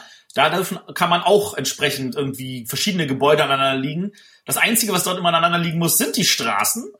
Ja, Und, hab ich äh, das gespielt? Solltest du, das ist ein Zweier Carcassonne Only. Also Ja. Nee, lass mal. Äh, Das ist aber- das ist auch tatsächlich sehr bei gut. Isle of Sky will man halt möglichst die Straßen immer auch zusammenlegen und dann denkst du dir, oh, es passt ja nicht und dann denkst du dir, ach ja, muss ich ja gar nicht, dann haut man das Plättchen dann irgendwie hin. Und das sieht dann irgendwie auch, das spricht dann den Monk von dir nicht an. ja. Ähm, dann ein Spiel, was ich eigentlich für diese Sendung noch testen wollte, um ein Gefühl dafür zu haben, was ich leider nicht mehr geschafft habe. Galaxy of äh, Trion. Ähm, da ist so das Carcassonne in äh, mit dreieckigen Plättchen. Also das, was von Carcassonne, da gibt es ja auch so ein paar dreieckige. Aber hier sind sie alle dreieckig und man kann sie entsprechend anlegen und baut das Ganze so im, äh, äh, im Weltall. Das hat so ein Space-Thema und das ist wohl noch ein kleines bisschen anspruchsvoller. Äh, kann ich aber nichts weiter dazu sagen, außer dass es halt das dreieckige Carcassonne und ähm, ich müsste es mal irgendwann spielen. Trian mit A. Mit A? Trian. Mit o. Trian, okay. Vielleicht, also vielleicht spiele ich es noch. Ein Freund in meiner Gruppe hat's ja. Ähm, der, aber, dann kann ich vielleicht noch was in den Kommentaren dazu schreiben. Aber wenn wir bei dreieckigen Plättchen sind. Ja. Es gab, äh, wann war das? Richard Ritterschlag von Haber. Ja, das war, glaube ich, mhm. irgendwie vor zwei das, oder drei Jahren war das nominiert. Genau, das war nominiert. Ist ein Kinder. Carcassonne. Ja, ja genau. Ich würde auch sagen Kinder-Carcassonne. Kinder, es gibt ja ein Kinder-Carcassonne, deswegen wollte ich es jetzt nicht benutzen. Aber es gibt halt dreieckige Plättchen, die man aneinander legt. Die passen, glaube ich, auch irgendwie immer. Oder nee, die müssen passen, die müssen trotzdem noch passend angelegt werden. Aber man hat irgendwie, also die Ecken sind da irgendwie wichtiger wo man die Ecken. Ich habe es jetzt nicht ja. gespielt, aber und dadurch, dass halt nur drei Seiten sind, ist halt einfacher für Kinder. Ja, natürlich, ja. Ähm, ich würde es gerne mal spielen, weil das sieht irgendwie knuffig aus. Und ich glaube, meine Tochter kommt jetzt so langsam in den in den Bereich, wo es na, vielleicht noch ein bisschen, auch wieder im Sommer vielleicht. ja. Ja, drei Ecken erleichtert das Ganze dann halt schon ein bisschen. Ja. Wenn nicht zu viel drauf ist. Man muss natürlich dann so ein bisschen natürlich auch entsprechend runterfahren. Ja. Gut. Ähm, gut, das war dann äh, Ritter Ritterschlag. Dann auch ein Klassiker von Hans im Glück, Wikinger. Richard, das war das Richard Ritterschlag. Richard Ritterschlag. Ähm, bei Wikinger ist es so, das ist das erste Spiel von dem Michael Kiesling, das der alleine gemacht hat, soweit ich weiß. Der macht ja normalerweise ganz, ganz viele Sachen mit dem Wolfgang Kramer zusammen. Deswegen steht da mal Kramer Kiesling, sind ja auch ein super Duo, die sich hervorragend ergänzen. Ähm, aber das Wikinger, das hat der Kiesling mal alleine gemacht. Das war, inzwischen haben wir, glaube ich, zwei oder drei Spiele schon alleine rausgebracht. Und äh, da ist es so, dass ähm, jeder seine eigene kleine Auslage hat und dann muss man Inseln bauen und äh, da irgendwelche Männchen drauf tun und die Inseln sind in fünf verschiedenen Reihen und vorne kommen dann irgendwelche bösen Wikinger, die man dann irgendwie abhalten muss äh, mit irgendwelchen schwarzen Nippeln. Äh, das Coole an Wikinger ist eigentlich das Rondell, mit dem man die Plättchen bekommt, weil die Plättchen werden ähm, das ist halt so eine Kaufleiste von 0 bis 12, 0 bis 11. Und wenn man die Plättchen aufdeckt, die 12, dann äh, kommen erstmal alle Inselteilen, werden von den billigen ausgehend und wenn da Schiffe kommen, werden die von teuren ausgehend äh, hingelegt. Und dann werden noch zwölf Figuren aus dem Beutel und die werden farblich sortiert auch noch drumherum gelegt. Und man ersteigert dann immer eine Figur und ein Plättchen gleichzeitig. Ähm, und dann muss man das bei sich dann gleich anlegen. Und natürlich will man gucken, dass man das passend legt, dass man die Figur auch gleich auf dasselbe Plättchen legen kann. Ansonsten muss man nachher noch eine graue Figur ausgeben, um die wieder zu den Inseln zu bringen. Solche Sachen. Das sieht ja, das sieht ja nett aus. Das hatte ich gar nicht auf dem Schirm. Das ist ein wunderbares Spiel, was jetzt auch äh, äh nochmal zusätzlich nachproduziert wurde für den amerikanischen Markt, weil es dort echt sehr gut läuft. Ähm, dieses Rondelle erinnert mich so ein bisschen an äh, Paläste, äh, Paläste von Carrara. Ja, da haben das später nachverwendet. Wahrscheinlich. Ganz genau. Kommt das, ist das so, ja, sieht so ein das ist, das ist so ähnlich. Also immer wenn die, wenn das billigste Feld weg ist, dann wird das so runtergeschoben, dann wird alles billiger, ähm, bis wieder, bis wieder was für null zu haben ist. Ja, nett. Ähm, wobei du das für null halt nur dann kaufen darfst, wenn kein Plättchen mehr da liegt mit, mit derselben Figurenfarbe. Also da gibt's natürlich dann so Einschränkungen und wenn du das teuerste kaufst, kriegst du noch ein Bonusplättchen. Ähm, also Wikinger, sehr, sehr schön können wir auf jeden Fall empfehlen. Ähm, und wer es vorher mal testen will, das kann man auch auf Yukata spielen. Ah, gute Idee. Ähm, dann habe ich jetzt hier Between Two Cities. Das ist noch gar nicht draußen. Also das heißt, es ist schon draußen. Es wurde auf eine kleine Auflage gab es schon Essen zu kaufen, aber an sich ist es gerade noch in der Auslieferung.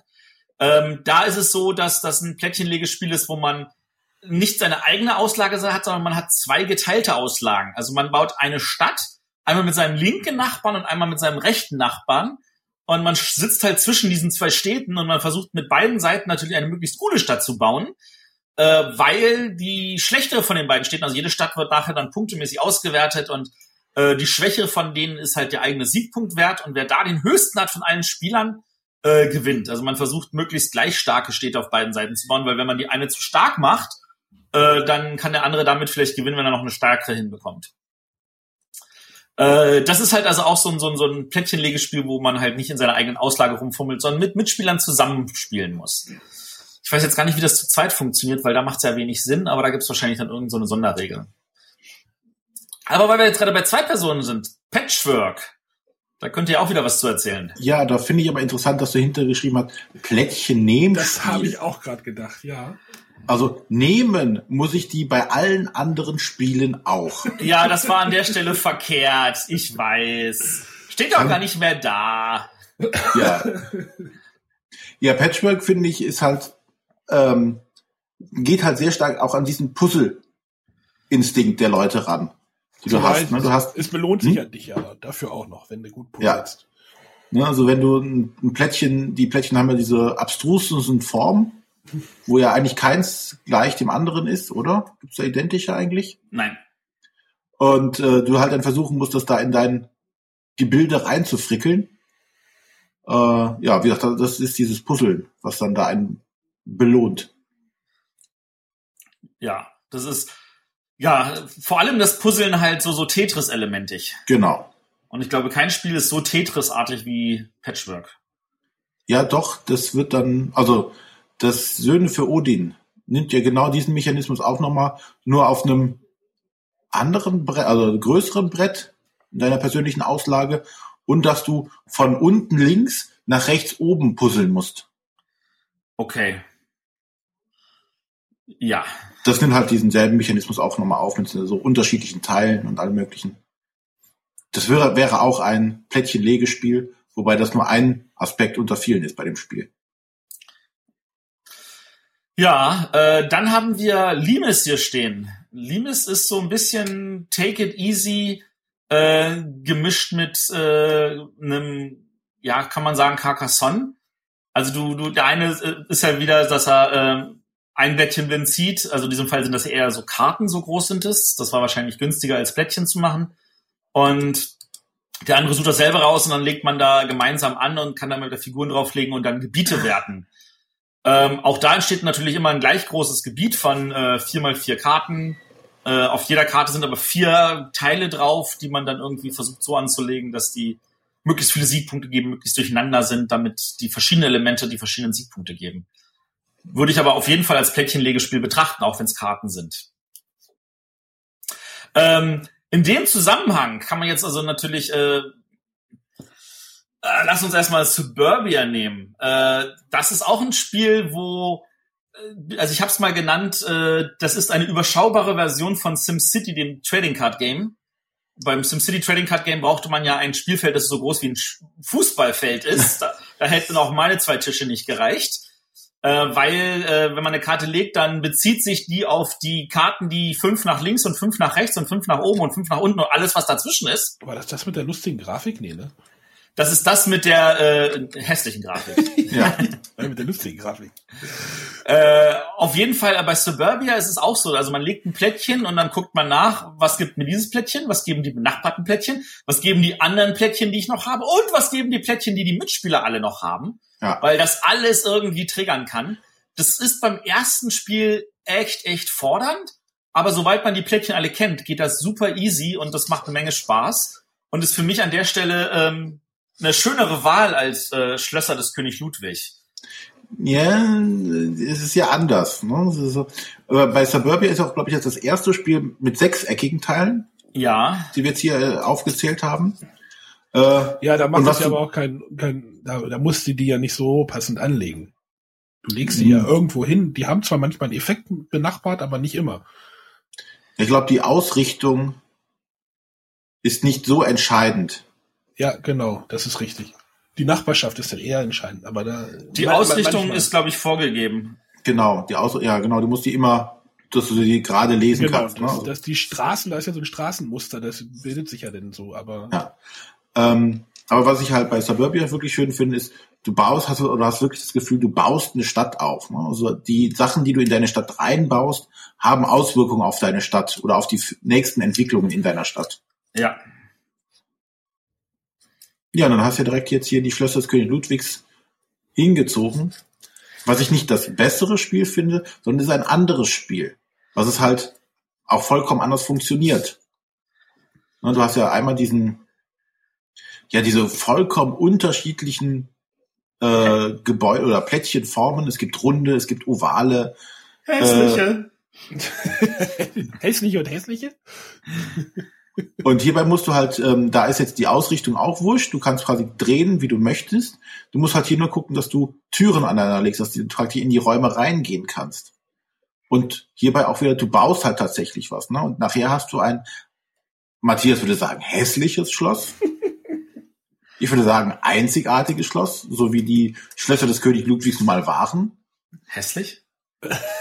Einzigartig. Funktional? Nee, nee, funktional so überhaupt nicht. Das passt gar nicht. Die Bowlingbahn neben dem Du bist raus, Arne. ja, also finde ich auch sehr, sehr schick. Und äh, wenn du jetzt hier noch mal die Erweiterung hast, wo du ja noch quasi eingezäunt wirst, dass du noch weniger Platz hast, dich auszubreiten, wo du noch mehr optimieren musst, wo du deine Plättchen hinlegen kannst, ist schon sehr spannend dabei. Ja, ja, aber es bleibt ganz, ganz grausig. Du hast es noch gar nicht gespielt. Es ist ja, das ist richtig, aber ich kann mich nicht dazu überreden. Siehst du, so geht es mir bei Steam Time. Ja.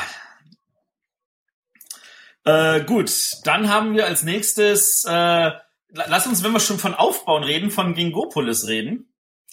Äh, das ist ja ein Spiel von Pearl Games, was vor ein paar Jahren erschienen ist, wo die äh, Leute, wo, wo du halt so, so am Anfang so ein kleines Feld hast und dann versuchst du, das auszubauen. Ähm, es gibt rote, gelbe, blaue Gebäude, die du versuchst äh, links und rechts anzubauen und aber auch in die Höhe zu bauen. Und jedes Mal, wenn du in die Höhe baust, äh, kannst du die Karte, die da drunter zugedeckt wird, weil es sind ja nicht immer alle Karten im Spiel. Also erst, wenn du ein, eine, ein Plättchen neu auslegst, weil du jetzt dann irgendeinen Park angebaut hast, dann darfst du die dazugehörige Karte in den Stapel mit reinmischen. Also dadurch ändern sich die Karten, die zur Auswahl sind. Und dann, wenn du hochbaust, dann ist die Karte, die über, überbaut wurde, die ist ja dann aus dem Spiel raus. Die darfst du dann vor dir an, ablegen, die gibt dir dann Boni für weitere Aktionen. Ähm, das macht total Spaß, äh, ist aber ziemlich frustrierend, wenn man feststellt, dass Hochbauen grundsätzlich immer besser ist als in die Breite bauen. Das haben sie ein bisschen ausgehebelt mit der Erweiterung. Deswegen, wenn man gegen Gopolis spielen will, dann bitte mit Erweiterung. Aber man muss damit leben, dass es halt nicht nur in die Breite geht, sondern auch nach oben. Ja, und da habe ich mir gerade noch sieht heiß ein Spiel eingefallen, das hatte ich auch schon mal vorgestellt, und zwar Sunrise City, wo es genau darum geht, nach oben zu bauen mit deinen Plättchen. Und hier sind die Plättchen wirklich gewaltig große Plättchen. Das sind so, ja, im Endeffekt wie, wie sechs Carcassonne-Plättchen von der Größe und doppelt so dick wie so ein normales Plättchen hat, wo du halt wirklich versuchst, Häuser hochzubauen. Also versuchst du wirklich in die Höhe zu bauen, indem du die immer übereinander, nebeneinander legst und äh, versuchst so, so Gitterstrukturen aufzubauen, um dann nach oben zu kommen. Da ist es wirklich Ziel, nach oben zu kommen, weil nach, nur nach oben bringt Punkte. Unten in der Breite hilft nicht. Krosch. Ja, ähm, dann haben wir jetzt hier so, eine, so ein Triple von Klassikern. Ja, aber da geht's auch stellenweise ums nach oben bauen. Also ich habe jetzt, ähm, es gibt ja diese Maskentrilogie, wird die, glaube ich, genannt. Äh, Tikal, ja. Java und Mexika. Mexika hat, glaube ich, jetzt ja nochmal eine neue Version erfahren zur Messe. Ist das das gleiche?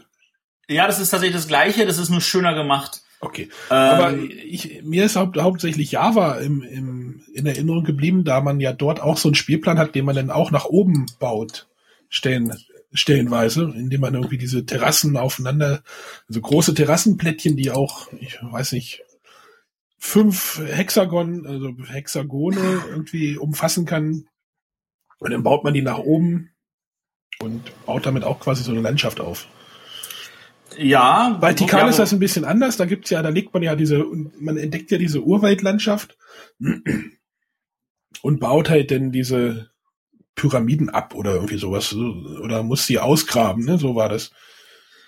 Ja, genau. Du, du gräbst die aus und äh, versuchst damit dann halt, äh, da sind dann äh, entweder Schätze oder du kannst ähm, ganz viele verschiedene Sachen. Aber, aber da äh, ist halt Tempel hochbauen und so und das ist halt für ein für ein äh, Plättchenlegespiel auch schon. Da geht auch schon eine Menge ab. Also da hast du ja diese ähm, Aktionspunktenmechanismus, denn diese, ja, dieser Entdeckungsmechanismus ist, da sind halt mehrere Sachen auch wieder aktuell. Dieses Mexiko habe ich leider nicht gespielt. Wobei ich glaube, das war das erste Spiel mit Aktionspunkten. Das war damals. Ja, und ich glaube, es ist nicht gut gealtert. Dort hat man ja zehn Aktionspunkte irgendwie und ich glaube, das ist sehr AP, äh, AP-lastig. Also dieses. Das, Nein, das, das hat Leute, man auch schon damals nicht festgestellt. Nee, dass die Leute nicht grübeln, grübeln, grübeln. Das Spiel, das Spiel war dafür, finde ich, schon bekannt damals, dass die Leute gesagt haben, oh ja, du, ich habe meinen Zug gemacht, ich gehe jetzt mal kurz äh, einkaufen, weil bis ich wieder dran bin, da kann ich in der Zwischenzeit auch Armbrot gemacht haben. Also das war schon damals so bekannte Sache eigentlich. Genau, aber das fiel mir noch ein bei Hochbauen, also vor allem das Java halt. Ja. Äh, gut, dann haben wir. Haben wir noch, äh, ein, haben wir noch ein Aufbauspiel, was nach oben geht? Nee, ne? Nach oben, weiß ich nicht, vielleicht kommen wir nachher noch zu welchem, das ist echt eine lange Liste hier. Ja. Äh, kommen wir zu einem Spielen, die euch jetzt auch in eine Kiste schmeißen möchte. Und zwar äh, haben wir hier Metro, Indigo, Zuro und Schlangen von Delhi. Weil das hört auch auf O auf. Also Schlangen von De Delo. äh, das ist ein, Sp also Metro ist ja so, äh, man hat halt auch das vorgegebene Spielfeld und man legt halt die Plättchen aneinander und baut so ein schönes Schienennetz und versucht seine Schienen möglichst lang zu machen, damit Quasi die Leute zufrieden Fahrt, sind. Das Fahrtbauspiel. Genau, damit die Leute möglichst lange Strecken fahren und gleichzeitig möchte man den anderen möglichst kurze Strecken anhexen. Ähm, das gab's, gibt's auch in Indigo mit sechseckigen Plättchen. Ähm, schöne äh, Geschichte dazu halt bei uns in der Gruppe. Äh, die Steffi, die liebt Metro und wenn sie mal heißt, was spielen wir jetzt, dann sagt Steffi immer Metro und ich glaube, einmal im Jahr spielen wir es dann auch mit ihr, weil wir finden es zwar total toll, aber irgendwann geht es einem halt auch auf den Sack. Und mit der haben wir dann mal Indigo gespielt und die hat gesagt, cool, jetzt habt ihr sogar schon zwei Spiele. genau. Ähm, Zoro sieht so ähnlich aus wie Metro. Ähm, da ist es halt so, dass jeder aber nur eine Figur hat und wenn man ein Plättchen anlegt, dann muss man mit seiner Figur auch gleich langlaufen. Und man möchte aber möglichst lange im Spiel bleiben. Also da ist es dann so, irgendwann legt man an und der andere muss dann zum Spielfeldrand raus und dann ist er auch raus und spielt der Rest weiter. Also es ist ein Spiel, wo man auch rausfallen kann. Das war, glaube ich, das erste Spiel, was bei Will Wheaton im Boardgame, äh, im Tabletop, mm. in dieser Tabletop-Serie genommen wurde. Ich mich nee, das erste, was Small war, das war, glaube ich, in der dritten Sendung. Da hatten sie drei Spiele in einer Sendung dann mal reingenommen. Eins davon war Zuro. Okay. Ähm, und das verkauft sie auch in Amerika wie noch geschnitten Brot und in Deutschland ist es immer noch nicht neu aufgelegt. Also an dieser Stelle nochmal ein mahnender Blick Richtung Kosmos. Hey, Zuro nochmal neu auflegen. Ähm, vielleicht haben sie auch nicht mehr die Rechte, deswegen, aber vielleicht, naja, okay. Vielleicht können äh, Frosted Games das mal rausbringen. Äh, kommen wir zu Schlangen von Delhi. äh, das ist nämlich von Blatz. Blatz heißt ja inzwischen Schmidt-Spiele. Die hatten auch mal so ein schönes Spiel, wo man dann halt auch äh, so, so, so Schlangen legen musste und dann waren dann so die Körbe, wo sie rauskamen und jeder hatte seine eigene Schlangenfarbe und ich weiß jetzt gar nicht mehr, ob das auch viereckige oder sechseckige Plättchen waren. Aber es sind halt so Sachen, wo du möglichst versuchst, lange Strecken zu bilden mit Tunnelung und äh, äh, extra Kurven und wo Länge einfach zählt. Oh, da hatten wir doch René auf äh, in, in Göttingen dieses die Brillenschlangen oder sowas gesehen. Ja, ah. das hatte ich auch gespielt. Das ja. ist auch schön. Vielleicht kommt das ja. Ich glaube, das hat sogar auch, sieht, glaube ich, gar nicht so schlecht aus, dass das irgendwie kommt. Das da hatte muss man auch so eine Schlange über, meines über, Wissens mitgenommen. über das Spielfeld ziehen lassen. Das sah eigentlich sehr witzig aus. So ein bisschen wie Snake, ne? Und es hat auch Spaß gemacht, finde ich. Ja. Ich habe es auf Mallorca nochmal gespielt, also das hat mir da echt zugesagt. Ach nee, das war bei Schmidt-Spiel, ist das, glaube ich, gerade gelandet. Ja, aber es sieht wohl so aus, als ob das dann irgendwie mal irgendwann kommen, kommen könnte.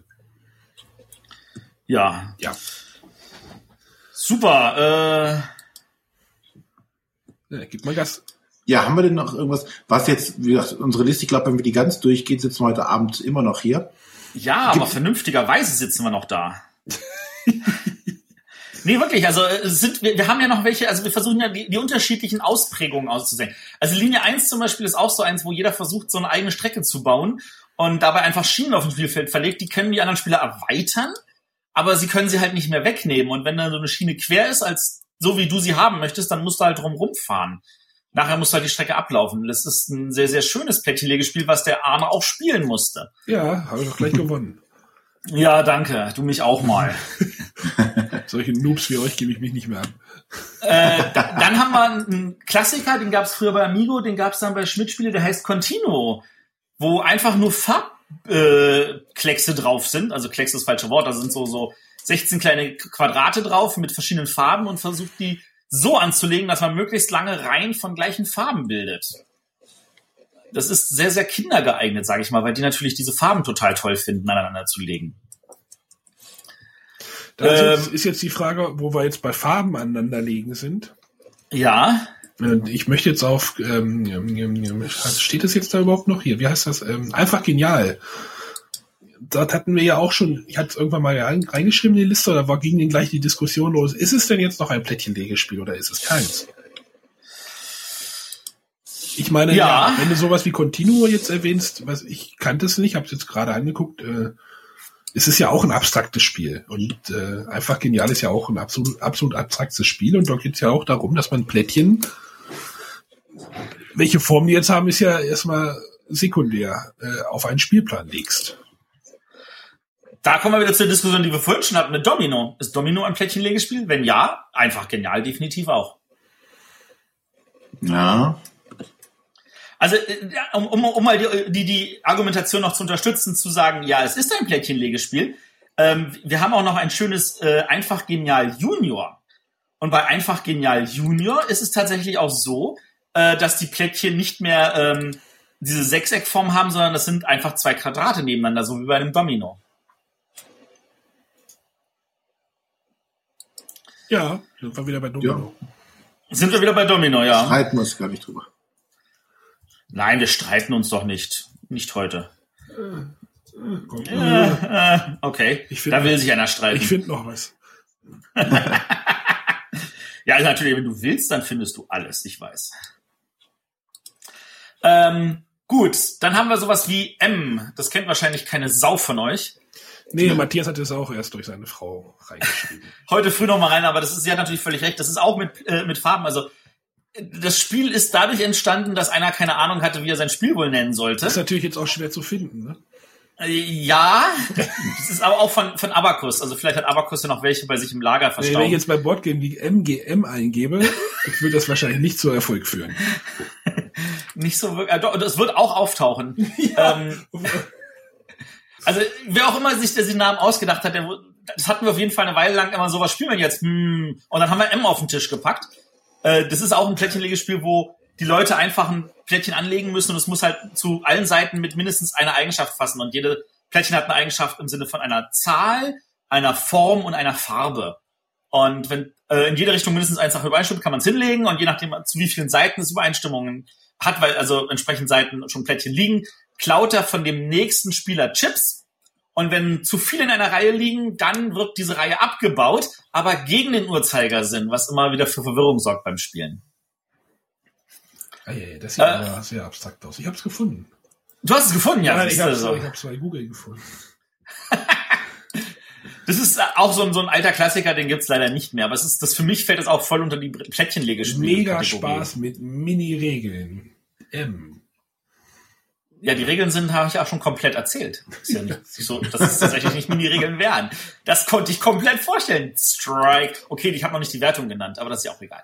Ähm, dann haben wir hier noch ein Plättchenlegespiel, was schon vor Carcassonne Spiel des Jahres geworden ist. Und zwar Café International. Hier ist natürlich der Unterschied, die Plättchen werden nicht aneinander gelegt.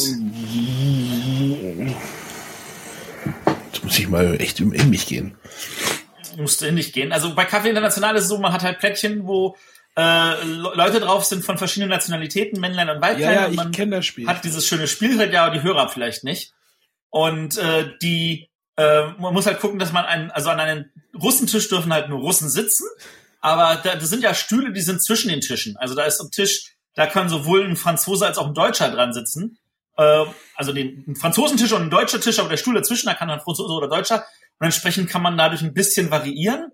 Und wenn vier Leute an einem Tisch sitzen, dann äh, kriegt man, äh, ist der Tisch halt voll. Und wenn der ein nur mit einer Nationalität gefüllt wurde, dann kriegt man A, doppelte Punkte und B, hat man ein Plättchen weniger zum Auswählen. Das heißt, dann hat man auch diesen Catch-up-Mechanismus schon damals gehabt, ähm, weil jedes Plättchen, das am Ende des Spiels vor einem liegt, sind natürlich aber auch Minuspunkte, aber man hat halt weniger Auswahl. Aber das ist, da, da finde ich die Brettspielversion deutlich besser als die Kartenspielversion, weil alle Informationen sind offen. Ich weiß genau, muss ich den jetzt legen, weil der kann da auch was hinlegen oder kann ich damit noch eine Runde Zeit lassen und erstmal das machen? Ähm, das finde ich total toll. Also auch gut geworden. Aber wie gesagt, da wird jetzt die Plättchen nicht aneinander gelegt. Muss man drüber streiten. Ja. Ja. Kommen wir zu, streiten wir nicht, kommen wir zu Fresco, was hier gerade noch heute früh eingetragen wurde. Worker Placement weg. Finde ich auch nicht als Plättchenlegespiel. Ich wollte gerade sagen, da haben wir halt dieses Plättchen, das da diese dieses Bild da malt, Ja, aber das an ist sich, ja, das, das du nimmst ist sie ja weg, die Plättchen. Erstmal nimmst du sie weg. Nee, weg. Und weg. dann ist ja der Worker Placement Mechanismus, glaube ich, stärker und äh, der genau. Also Fresco fällt raus. Genau. Äh, dann habe ich hier Maestro, eines der ältesten Spiele von Hans im Glück aus dem Jahre 89. Da habt ihr auch alle schon brav ja, das ist quasi wahr? wie Kaffee International mit Orchester, ne? Habe ich ja gestern erst gespielt. Schöner Vergleich, ja, so ähnlich. Ich kenn's nicht, nein, ich habe nur gelauscht vorhin. Genau. Ähm, meine Frau wollte mir noch Wettstreit der Baumeister heute früh raufpacken. Ähm, ja, da muss jeder seine eigene Stadtmauer errichten. Ähm, gehen wir jetzt nicht weiter drauf ein. Äh, ich habe die Regeln nicht mehr im Kopf dazu. Ich weiß nur, es, man, ich bin noch nicht mal sicher, ob ich das als Plättchen werten würde. Äh, dann hatten wir das Pelican Bay, das du Ja, erwähnen wolltest. Vorhin schon mal kurz äh, fallen lassen. Da geht's jetzt auch darum, irgendwie irgendeine Landschaft zu. Äh, man baut so eine Lagunenlandschaft mit irgendwelchen Pelikanen und äh, hat er diese sechseckigen Plättchen und die machen das Spiel für mich äh, oder machten das Spiel für mich äh, unnötig kompliziert. Es war unnötig schwierig, irgendwie diese Plättchen anzulegen. F für mich, sage ich, das ist jetzt alles äh, subjektiv natürlich. Ähm, ja, aber es hatte so eine schöne Schachtel. Die, das muss ich sagen. Die Schachtel. Das war so eine schöne tiefblaue Schachtel mit einem Pelikan oder einem Hasen vorne drauf. Das kann man sich jetzt aussuchen. Schaut euch mal die Schachtel an, weil der Das Verlag ist ist, ja, ja- auch, der Verlag ist ja auch drei Hasen in der Abendsonne. Also entweder ist da ein ich glaube, da gab es noch eine zweite Schachtel, wenn ich nicht irre, wo sie irgendwas verändert haben. Ja, da haben wir ja dann gleich mal kurz die, die wichtigsten Sachen dieses Spiels dann schon mal erschlagen, ja. Eine schöne blaue Schachtel. Die Ja. schöne blaue Schachtel. Ähm, gut, dann haben wir Flower Power, ein alter Klassiker aus der Cosmos 2er Reihe, wo man Blümchen ausgelegt hat. Äh, das war auch dann so, dass man versucht hat, möglichst viele gleich, äh, gleiche Blümchen, großes Feld anzulegen. Und aber es gab in der Mitte gab so, so so eine Trennlinie. Und es gab halt nur ein Spielfeld, jeder hatte seine eigene Hälfte, aber man konnte halt in die, über die Trennlinie in das Spielfeld des Spiel Gegners mit reinbauen. Ähm, ja, ist halt ein Zweier-Plättchenspiel, das äh, nicht ohne Grund jetzt nicht mehr wirklich lange so vorherrschend war. ähm, Paläste von Alhambra, noch ein Spiel des Jahres. Ja, Ja, da kann ich Äh, immer wieder was zu sagen. Ja, sag mal was zu. Ja, das war auch eins der Spiele, ähm, die äh, uns hier, also unsere Familie und unseren Um- Freundeskreis, sehr viel zum Spielen gebracht haben. Ähm, zum einen, weil es jedem gefallen hat, es war von jedem relativ schnell verstanden. Und du hast halt wieder, du baust halt so deinen eigenen Palast auf. Du äh, hast hier wieder auch den Monk, den du raushängen lassen kannst, um es besonders schön machen, die zu Mauer machen zu muss lassen gerade sein. die Mauer muss gerade sein oder du möchtest, äh, dass die Ob äh, Häuser irgendwie gleichmäßig verteilt sind und sowas alles. Ähm, und du hast ja was, äh, wie bei vielen äh, Queen Games, ein Trizillion Erweiterungen dafür. Ja, damals wurden sie noch nicht einzeln verkauft, sondern in Viererpacks. Genau, ich weiß nicht, wie viel gibt's davon immer? Vier oder fünf schon? Äh, fünf. Fünf. Das heißt also 20 Module. Ich habe nur das Basisspiel hier zu Hause. Ja, Ähm, wir haben es hauptsächlich auch nachher mit dem Basisspiel gespielt und damals die, die erste Erweiterung, wobei die erste Erweiterung einen schönen Mechanismus hatte und das war dieser Visierstein, wo du quasi ins Spiel dich rein beamen konntest. Sagen so, jetzt bin ich aber dran, weil es gerade gut passt. Das war eins dieser Module, das haben wir eigentlich dann nachher mit reingenommen immer. Das, da- aber ich glaube, das möchte ich auch noch mal spielen. Funktioniert das Also- heutzutage noch oder äh, also man, man sagt ja immer, dass manche Spiele gut gealtert sind und manche eher weniger gut. Aber ich glaube, bei Denke schon. Also das Problem, das ich habe, ist, für mich ist Alhambra kein Plättchenlegespiel, weil ich kenne noch die Vorversion, die wir immer ganz oft gespielt haben, stimmt so. Wo das zentrale Element ist halt, ich nehme die Geldscheine und ich kaufe damit was. Und das, was bei Alhambra diese ganzen Plättchen sind, die man aneinander liegt, das war bei Stimmt so, waren das einfach nur stupide Aktien. Und du hast einfach nur die Aktien gesammelt Ach und so, vor dir wenn du geguckt, wer die meisten. wenn du mehr bezahlst, das Ganze ja, stimmt so. Genau, das war stimmt so, genau. Und wenn du passend bezahlt hast, hast du gleich nochmal gemacht. Und von da aus gesehen ist das zentrale Element für mich halt wirklich dieses, ich nehme Geld und ich kaufe. Und bei Alhambra haben sie halt noch das Plättchenlegespiel oben drauf gepflanzt. Und deswegen kann ich mich jetzt so noch nicht so ganz damit anfreunden, dass es ein Plättchenlegespiel ist. Mhm. Hm. War das gerade ein Mimimi? Ja, ich überlege, welches, welches Element dort stärker ist. Das ist, geht so in die Richtung wo von Isle of Sky, finde ich so ein bisschen. Wo ja auch so. Ja, das, da kann ich jetzt die Diskussion dann auch wieder sagen, ja, das verstehe ich jetzt, was du meinst, ja. Gut. beim nächsten Spiel weiß ich aber, ja, da geht, beim nächsten Spiel, was jetzt hier auf der Liste steht, nämlich Keyflower, sind auch verschiedene Mechanismen. Äh, die auch dort um die, welches ist jetzt das dominante Mechanismus, welches ist jetzt der dominante? Der, ist es eher der Versteigerungsmechanismus, eher der Produktionsmechanismus oder eher der äh, ich baue mein Landmechanismus? Also da gibt's ja auch verschiedene und ich glaube, Keyflower ist, glaube ich, jetzt auch schon eins der, das, das komplexeste, was wir jetzt hier auf der Liste haben. Ja, würde ich mhm. schon sagen. Wobei halt Keyflower, also wobei dieser, dieser Baumechanismus wird natürlich nochmal vergrößert durch die Erweiterungen wenn es halt darum geht, dass du nicht nur die Plättchen mit Straßen anlegst, sondern guckst, welche, dass du hier so deine Farm hast und mit dem Handel und so. Ähm, da wird dann das, der, der, das Plättchen-Lege-Element nochmal weiter herausgekehrt. Aber ja, vom Grundspiel her könnte man diskutieren. Kompliziert ist natürlich, dass du natürlich auch die Landschaften der anderen Leute ja auch noch benutzen kannst. Also da bei Keyflower geht schon eine Menge ab. Ja. Gut, dann haben wir hier noch das wunderbare Mondo Galaxy Tracker hatten wir schon erwähnt. Äh, mhm. Escape. Nein. Dö, dö. Nein. Kein, kein Plättchenlegespiel. Nein, kein. Man legt zwar Plättchen Warum? hin, aber. Man, nee, Zum einen sind es keine Plättchen, sondern Platten.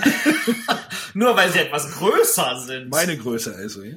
Ja, aber das, es das geht, ist ja. Es geht da eher ums hektische Würfeln. Also ich würde das auch nicht als Plättchenlegespiel. Man legt zwar irgendwelche Plättchen irgendwo hin, aber Genauso könntest du sagen, dann ist, weiß ich nicht, die sind auch ein Plättchenlegespiel, weil du den, die Planteile des Dungeons auslegst. Okay.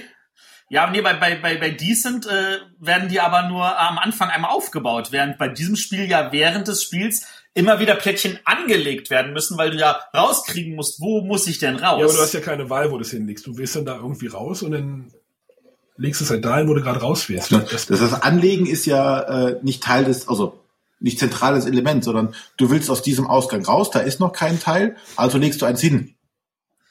Ja. nein, kein Plättchenlegespiel. Nein, nein, nein. Wer hat sich das denn ausgedacht?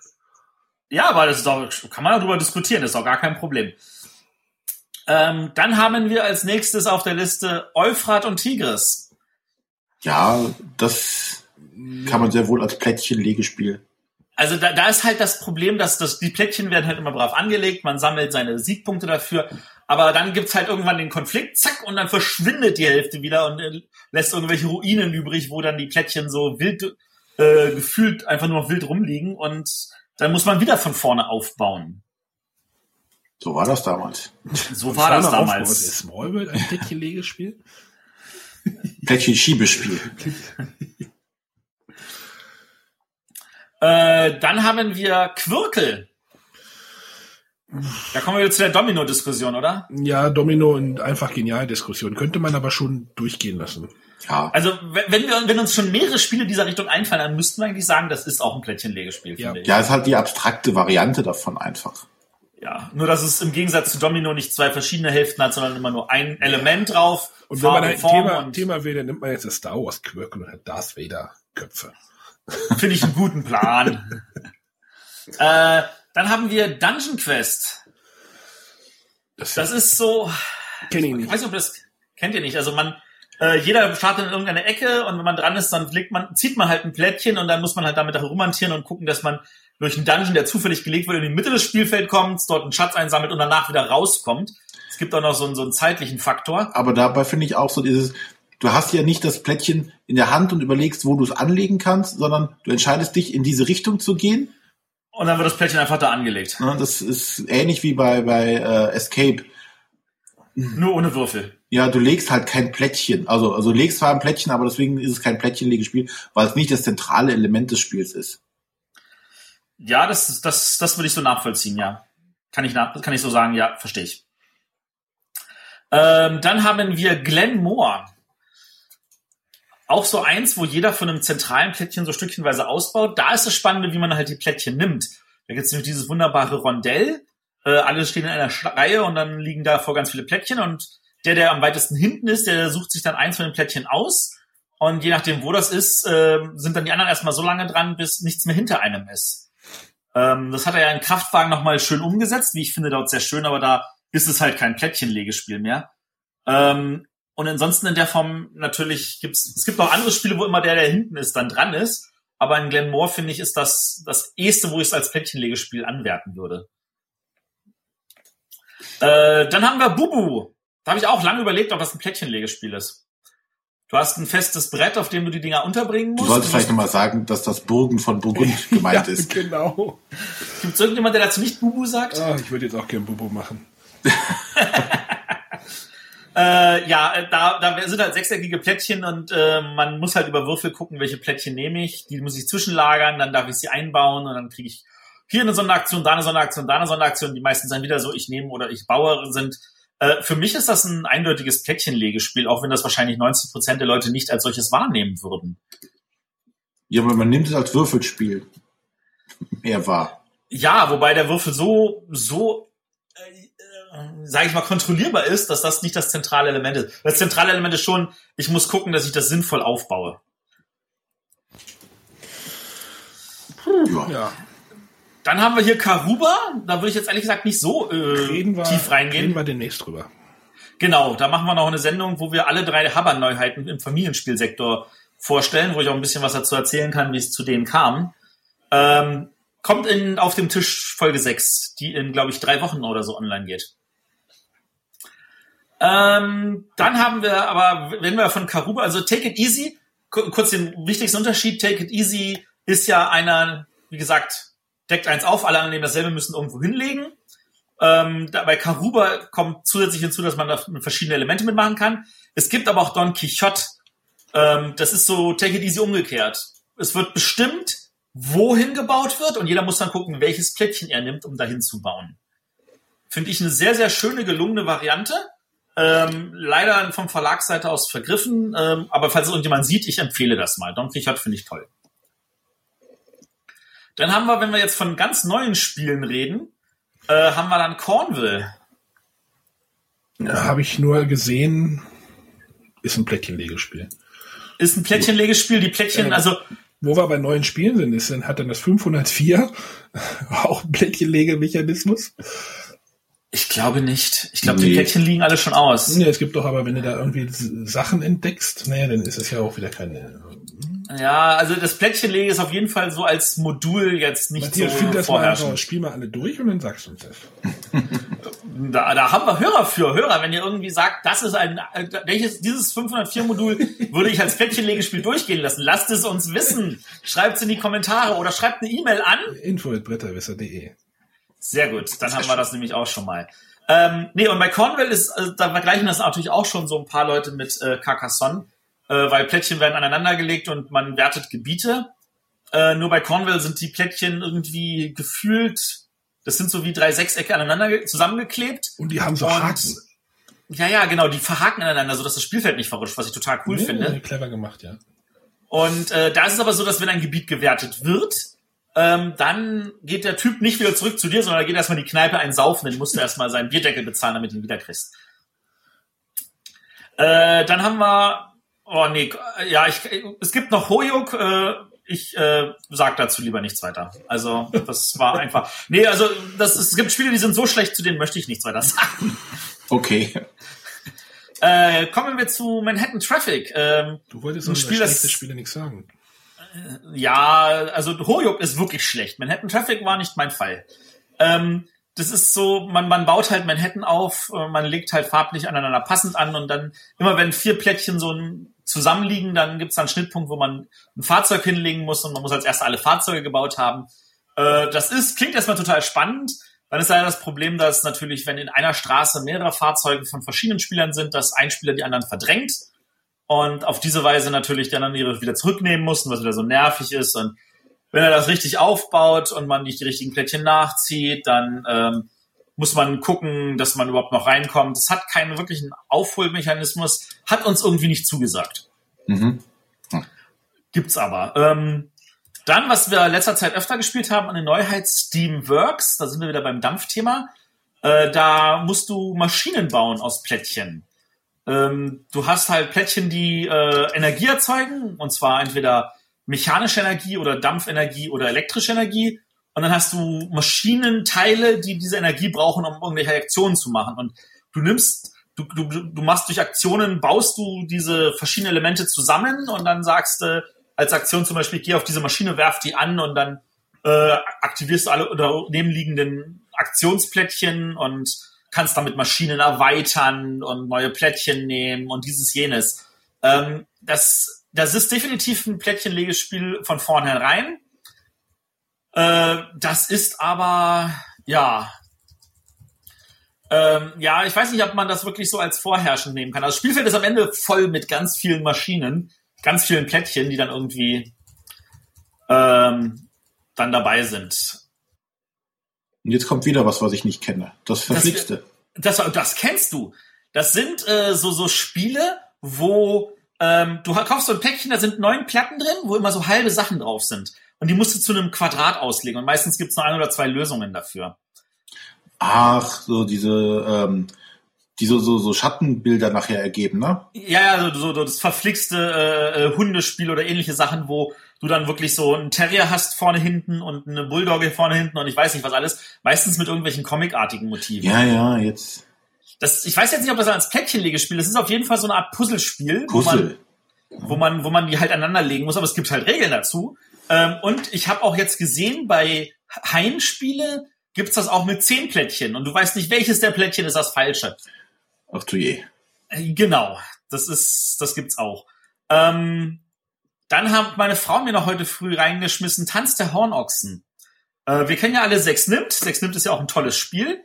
Äh, das gab's auch als Brettspiel für acht Spieler, wo äh, du einfach die äh, Plättchen wild gezogen hast und dann immer verschieden lange Reihen gewann. Also es waren halt nicht immer sechs, sondern die aktuelle Reihe war dann zum Beispiel so, wo nur vier sind oder wo acht sind und wo bestimmte Fälle dazwischen noch irgendwie äh, Boni oder Mali gegeben haben, wie, hey, jetzt kriege ich mal Pluspunkte statt Minuspunkte und äh, hier kann ich auch äh, noch ein zusätzliches Plättchen anlegen oder hier äh, muss gleich noch äh, eine Reihe weitergegangen werden.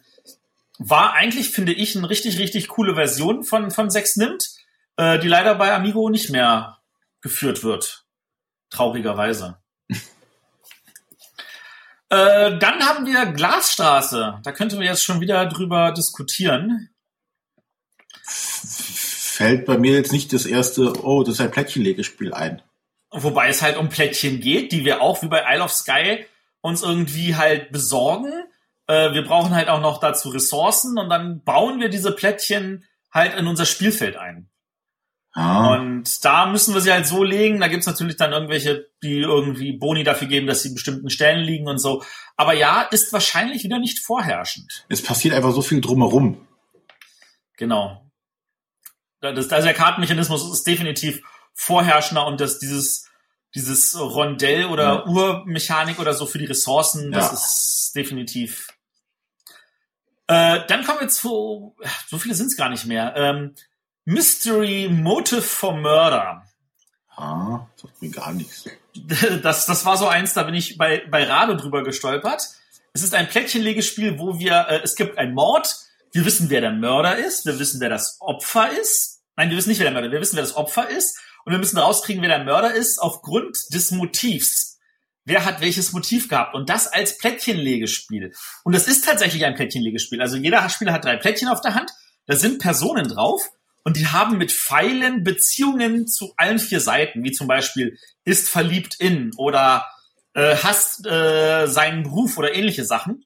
Und äh, das ist dann so mit, mit, mit blauen und roten Pfeilen und gewissen Stärken.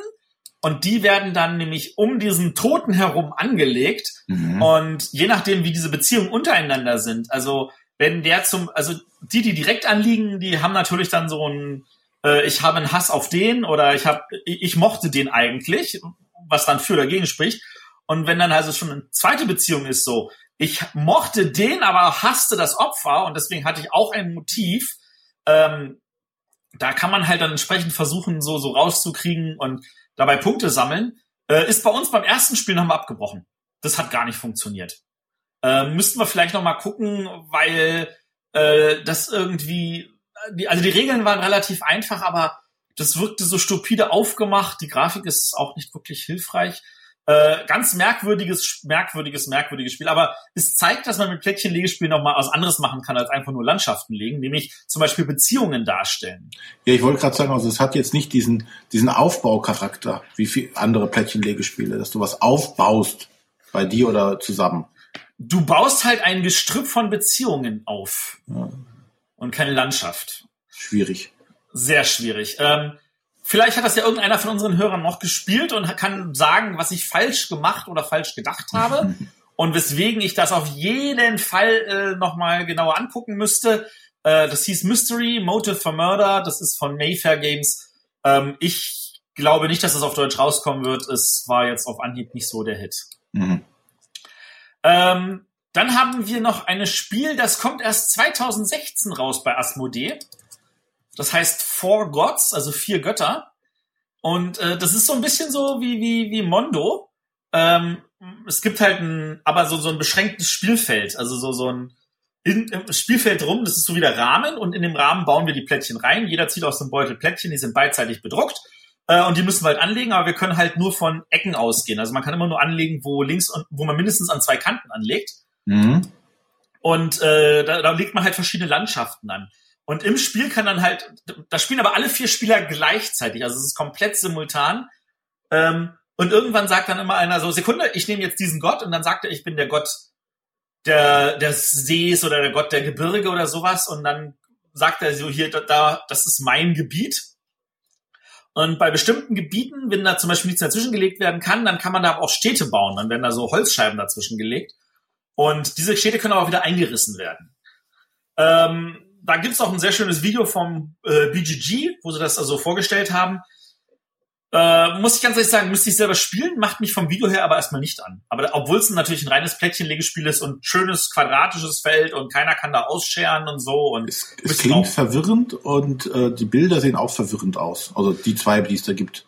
Ja, genau.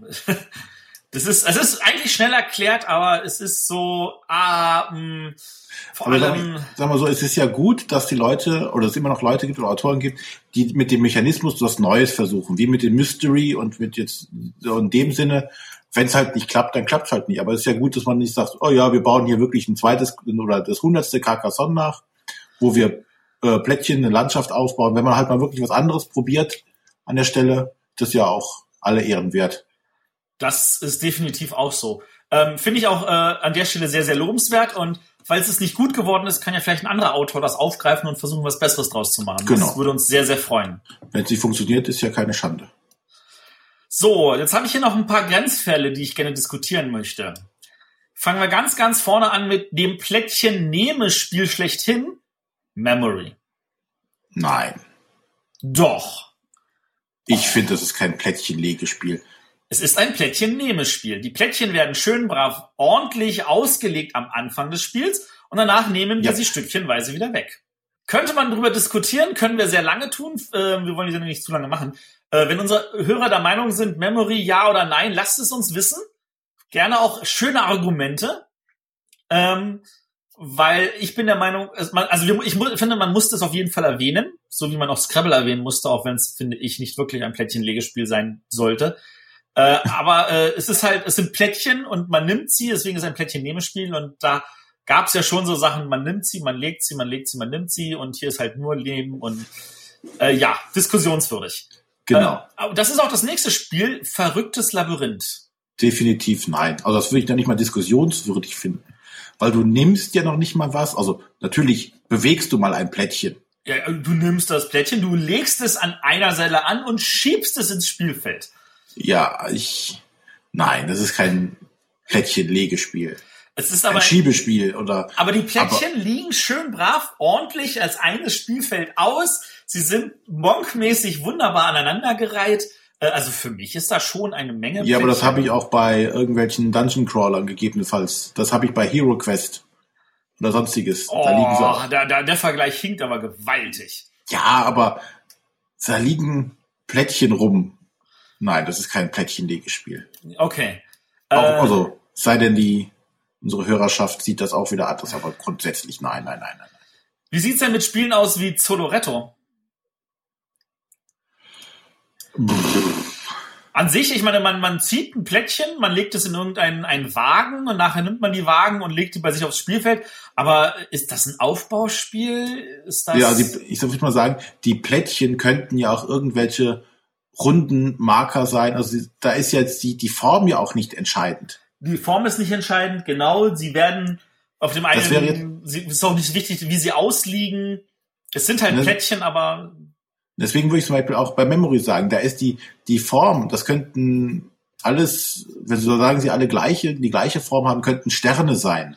Gibt's bestimmt auch. Mit ich muss ja nicht aneinander legen. Okay. Also, wir sind der Meinung, Zoloretto nicht. Nein. Attika? Kann ich nichts zu sagen. Äh, bei Attika ist es so, dass äh, du halt ein Spielfeld hast, wo du die Plättchen in einer Reihe anlegen musst, um damit zwei Monumente, die in den verschiedenen Ecken sind, zu verbinden. Ähm, oder du musst alle Plättchen einfach nur aufs Spielfeld gebracht haben. Äh, und die sind halt rund, die legst du halt auf diese sechseckigen Felder, dazu musst du zum Teil mhm. noch bezahlen. Ähm, würde auf der einen Seite natürlich viele Elemente mitenthalten von Spielen, die wir als Plättchenlegespiele genannt haben. Auf der anderen Seite ist es jetzt auch wieder so, das müsste jetzt keine Plättchen sein und es ist jetzt auch nicht entscheidend, wie ich sie anlege oder so. Deswegen finde ich ihn Grenzfall und wahrscheinlich nicht. Ja. Äh, genauso wie Chinatown. Das ist auch so, ja, ich, ich, äh, ich bekomme ein paar Parzellen zugewiesen und der eigentliche, das wichtigste Element bei Chinatown ist eigentlich eher, die Diskussion in der Mitte der Runde so, äh, ich tausche jetzt diese Parzelle gegen dieses oder dieses Gebäude gegen dieses, bevor ich am Ende dann wieder irgendwelche Geschäfte er eröffne in irgendwelchen Parzellen. Äh, ein letztes noch, Eselsbrücke. Hab ich nie gespielt. Man hat halt ganz viele Plättchen, auf denen äh, Elemente drauf sind. Man zieht die, man legt die vor sich aus, erzählt dazu eine Geschichte und dann werden sie wieder verdeckt. Also ich meine, wenn wir sagen, Zoloretto ist kein Plättchenlegespiel, dann ist eigentlich Eselsbrücke auch kein Nein. Plättchenlegespiel. Aber Wie gesagt, ich denke, bei dem, bei den Legespielen ist für mich immer dieses, dieses Aufbauen oder dieses Erschaffen von irgendwas. Aber das haben wir bei Zoloretto. Wir erschaffen, wir erschaffen einen Zoo mit Tieren drin. Aber wie gesagt, das könnten auch Tiermiepel sein. Das ist, ja, wäre dann nicht mehr so einfach blind zu ziehen, aber ja. Ja. Oh ja. Das könnten runde Steine sein mit, mit Grafiken drauf oder sonstiges. Das ist halt zufällig ein Plättchen geworden, weil es wahrscheinlich einfach herzustellen ist. Aber da sind wir jetzt auch wieder bei Go. Ist Go ein Plättchenlegespiel, auch wenn es eigentlich runde Steinchen sind? Nee, würde ich jetzt nicht so. Da baust du aber definitiv was auf. Ja, aber so ein abstraktes Spiel, dass du da natürlich natürlich sagen kannst, oh, das ist ein Aufbauspiel. Das ist ein Aufbauspiel. Also es ist schwierig bei vielen Sachen, aber. Also ihr seht, wir haben ganz, ganz viele Plättchenlegespiele gefunden, die wir total toll finden, die verschiedene Elemente beleuchten und die immer noch ein kleines bisschen anders sind als andere Plättchenlegespiele. Äh, und wir haben halt auch einige Grenzfälle zum Diskutieren und wir würden uns natürlich freuen, wenn wir diese Diskussion vielleicht weiter fortsetzen könnten in den Kommentaren, wo die Leute uns dann sagen, hey, aber dieses und jenes und wie konntet ihr folgendes Plättchenlegespiel vergessen? Ihr habt so viele erwähnt. Da kann man doch das auch noch erwähnen.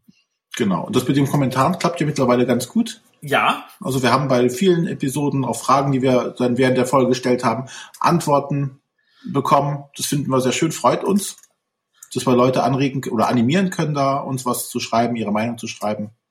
Davon gerne immer mehr. Genauso wie Fall. Kommentare auf, auf iTunes. Kommentare auf iTunes, gebt uns auch ruhig Bewertungen. Da sind wir inzwischen deutlich weit nach oben gestiegen, was uns sehr freut. Die Tagebuchsendungen haben da scheinbar sehr positiv geholfen. Aber ähm, wie das so ist bei iTunes, wir haben nie genug. Wir sind da sehr, sehr fordernd. Wir wollen Ja, mehr. und wenn es nachlassen sollte, sind wir auch ganz schnell wieder unten. Ich weiß nicht, oder ich glaube, niemand weiß tatsächlich, wie diese iTunes-Charts da funktionieren, dass man ein bisschen mehr an Popularität bekommt. Äh, ich habe jetzt letztlich gelesen, das hat was zu tun mit äh, den Abonnenten, wie, wie viel Neuabonnenten man in einer gewissen Zeit hat. Da frage ich mich immer, wie kriegt iTunes das mit? Sind das nur die Leute, die über iTunes das dann hören? Ich weiß es nicht. Das Aber- kann ich mir ehrlich gesagt auch nicht vorstellen. Müsste man mal gucken. Aber es hilft auf jeden Fall, oder es schadet auf jeden Fall nicht, äh, uns da zu bewerten oder auch den einen oder anderen Kommentar zu hinterlassen.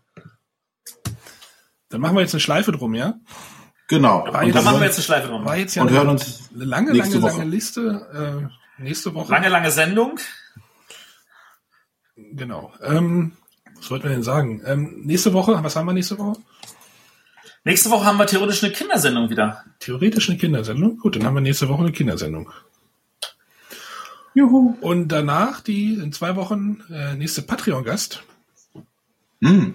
Mit einem spannenden Thema zum Rollen Rollenspiel-Thema. Wo wir schon wieder nichts sagen können, René. Nee, du ja wahrscheinlich schon, ich nicht. Ich schon, also ich kann da, aber hallo. Aber hallo, das, ist auch, das wird schön, da muss ich nicht alleine reden. Und auch unser Gast nicht alleine reden. Ja, Dann also wir sagen wir an sollen dieser ja zu Wort kommen lassen. Genau. ja, das, das schaffen wir, das schaffen wir. Dann Dann, sagen wir an dieser Stelle wieder Tschüss. tschüss.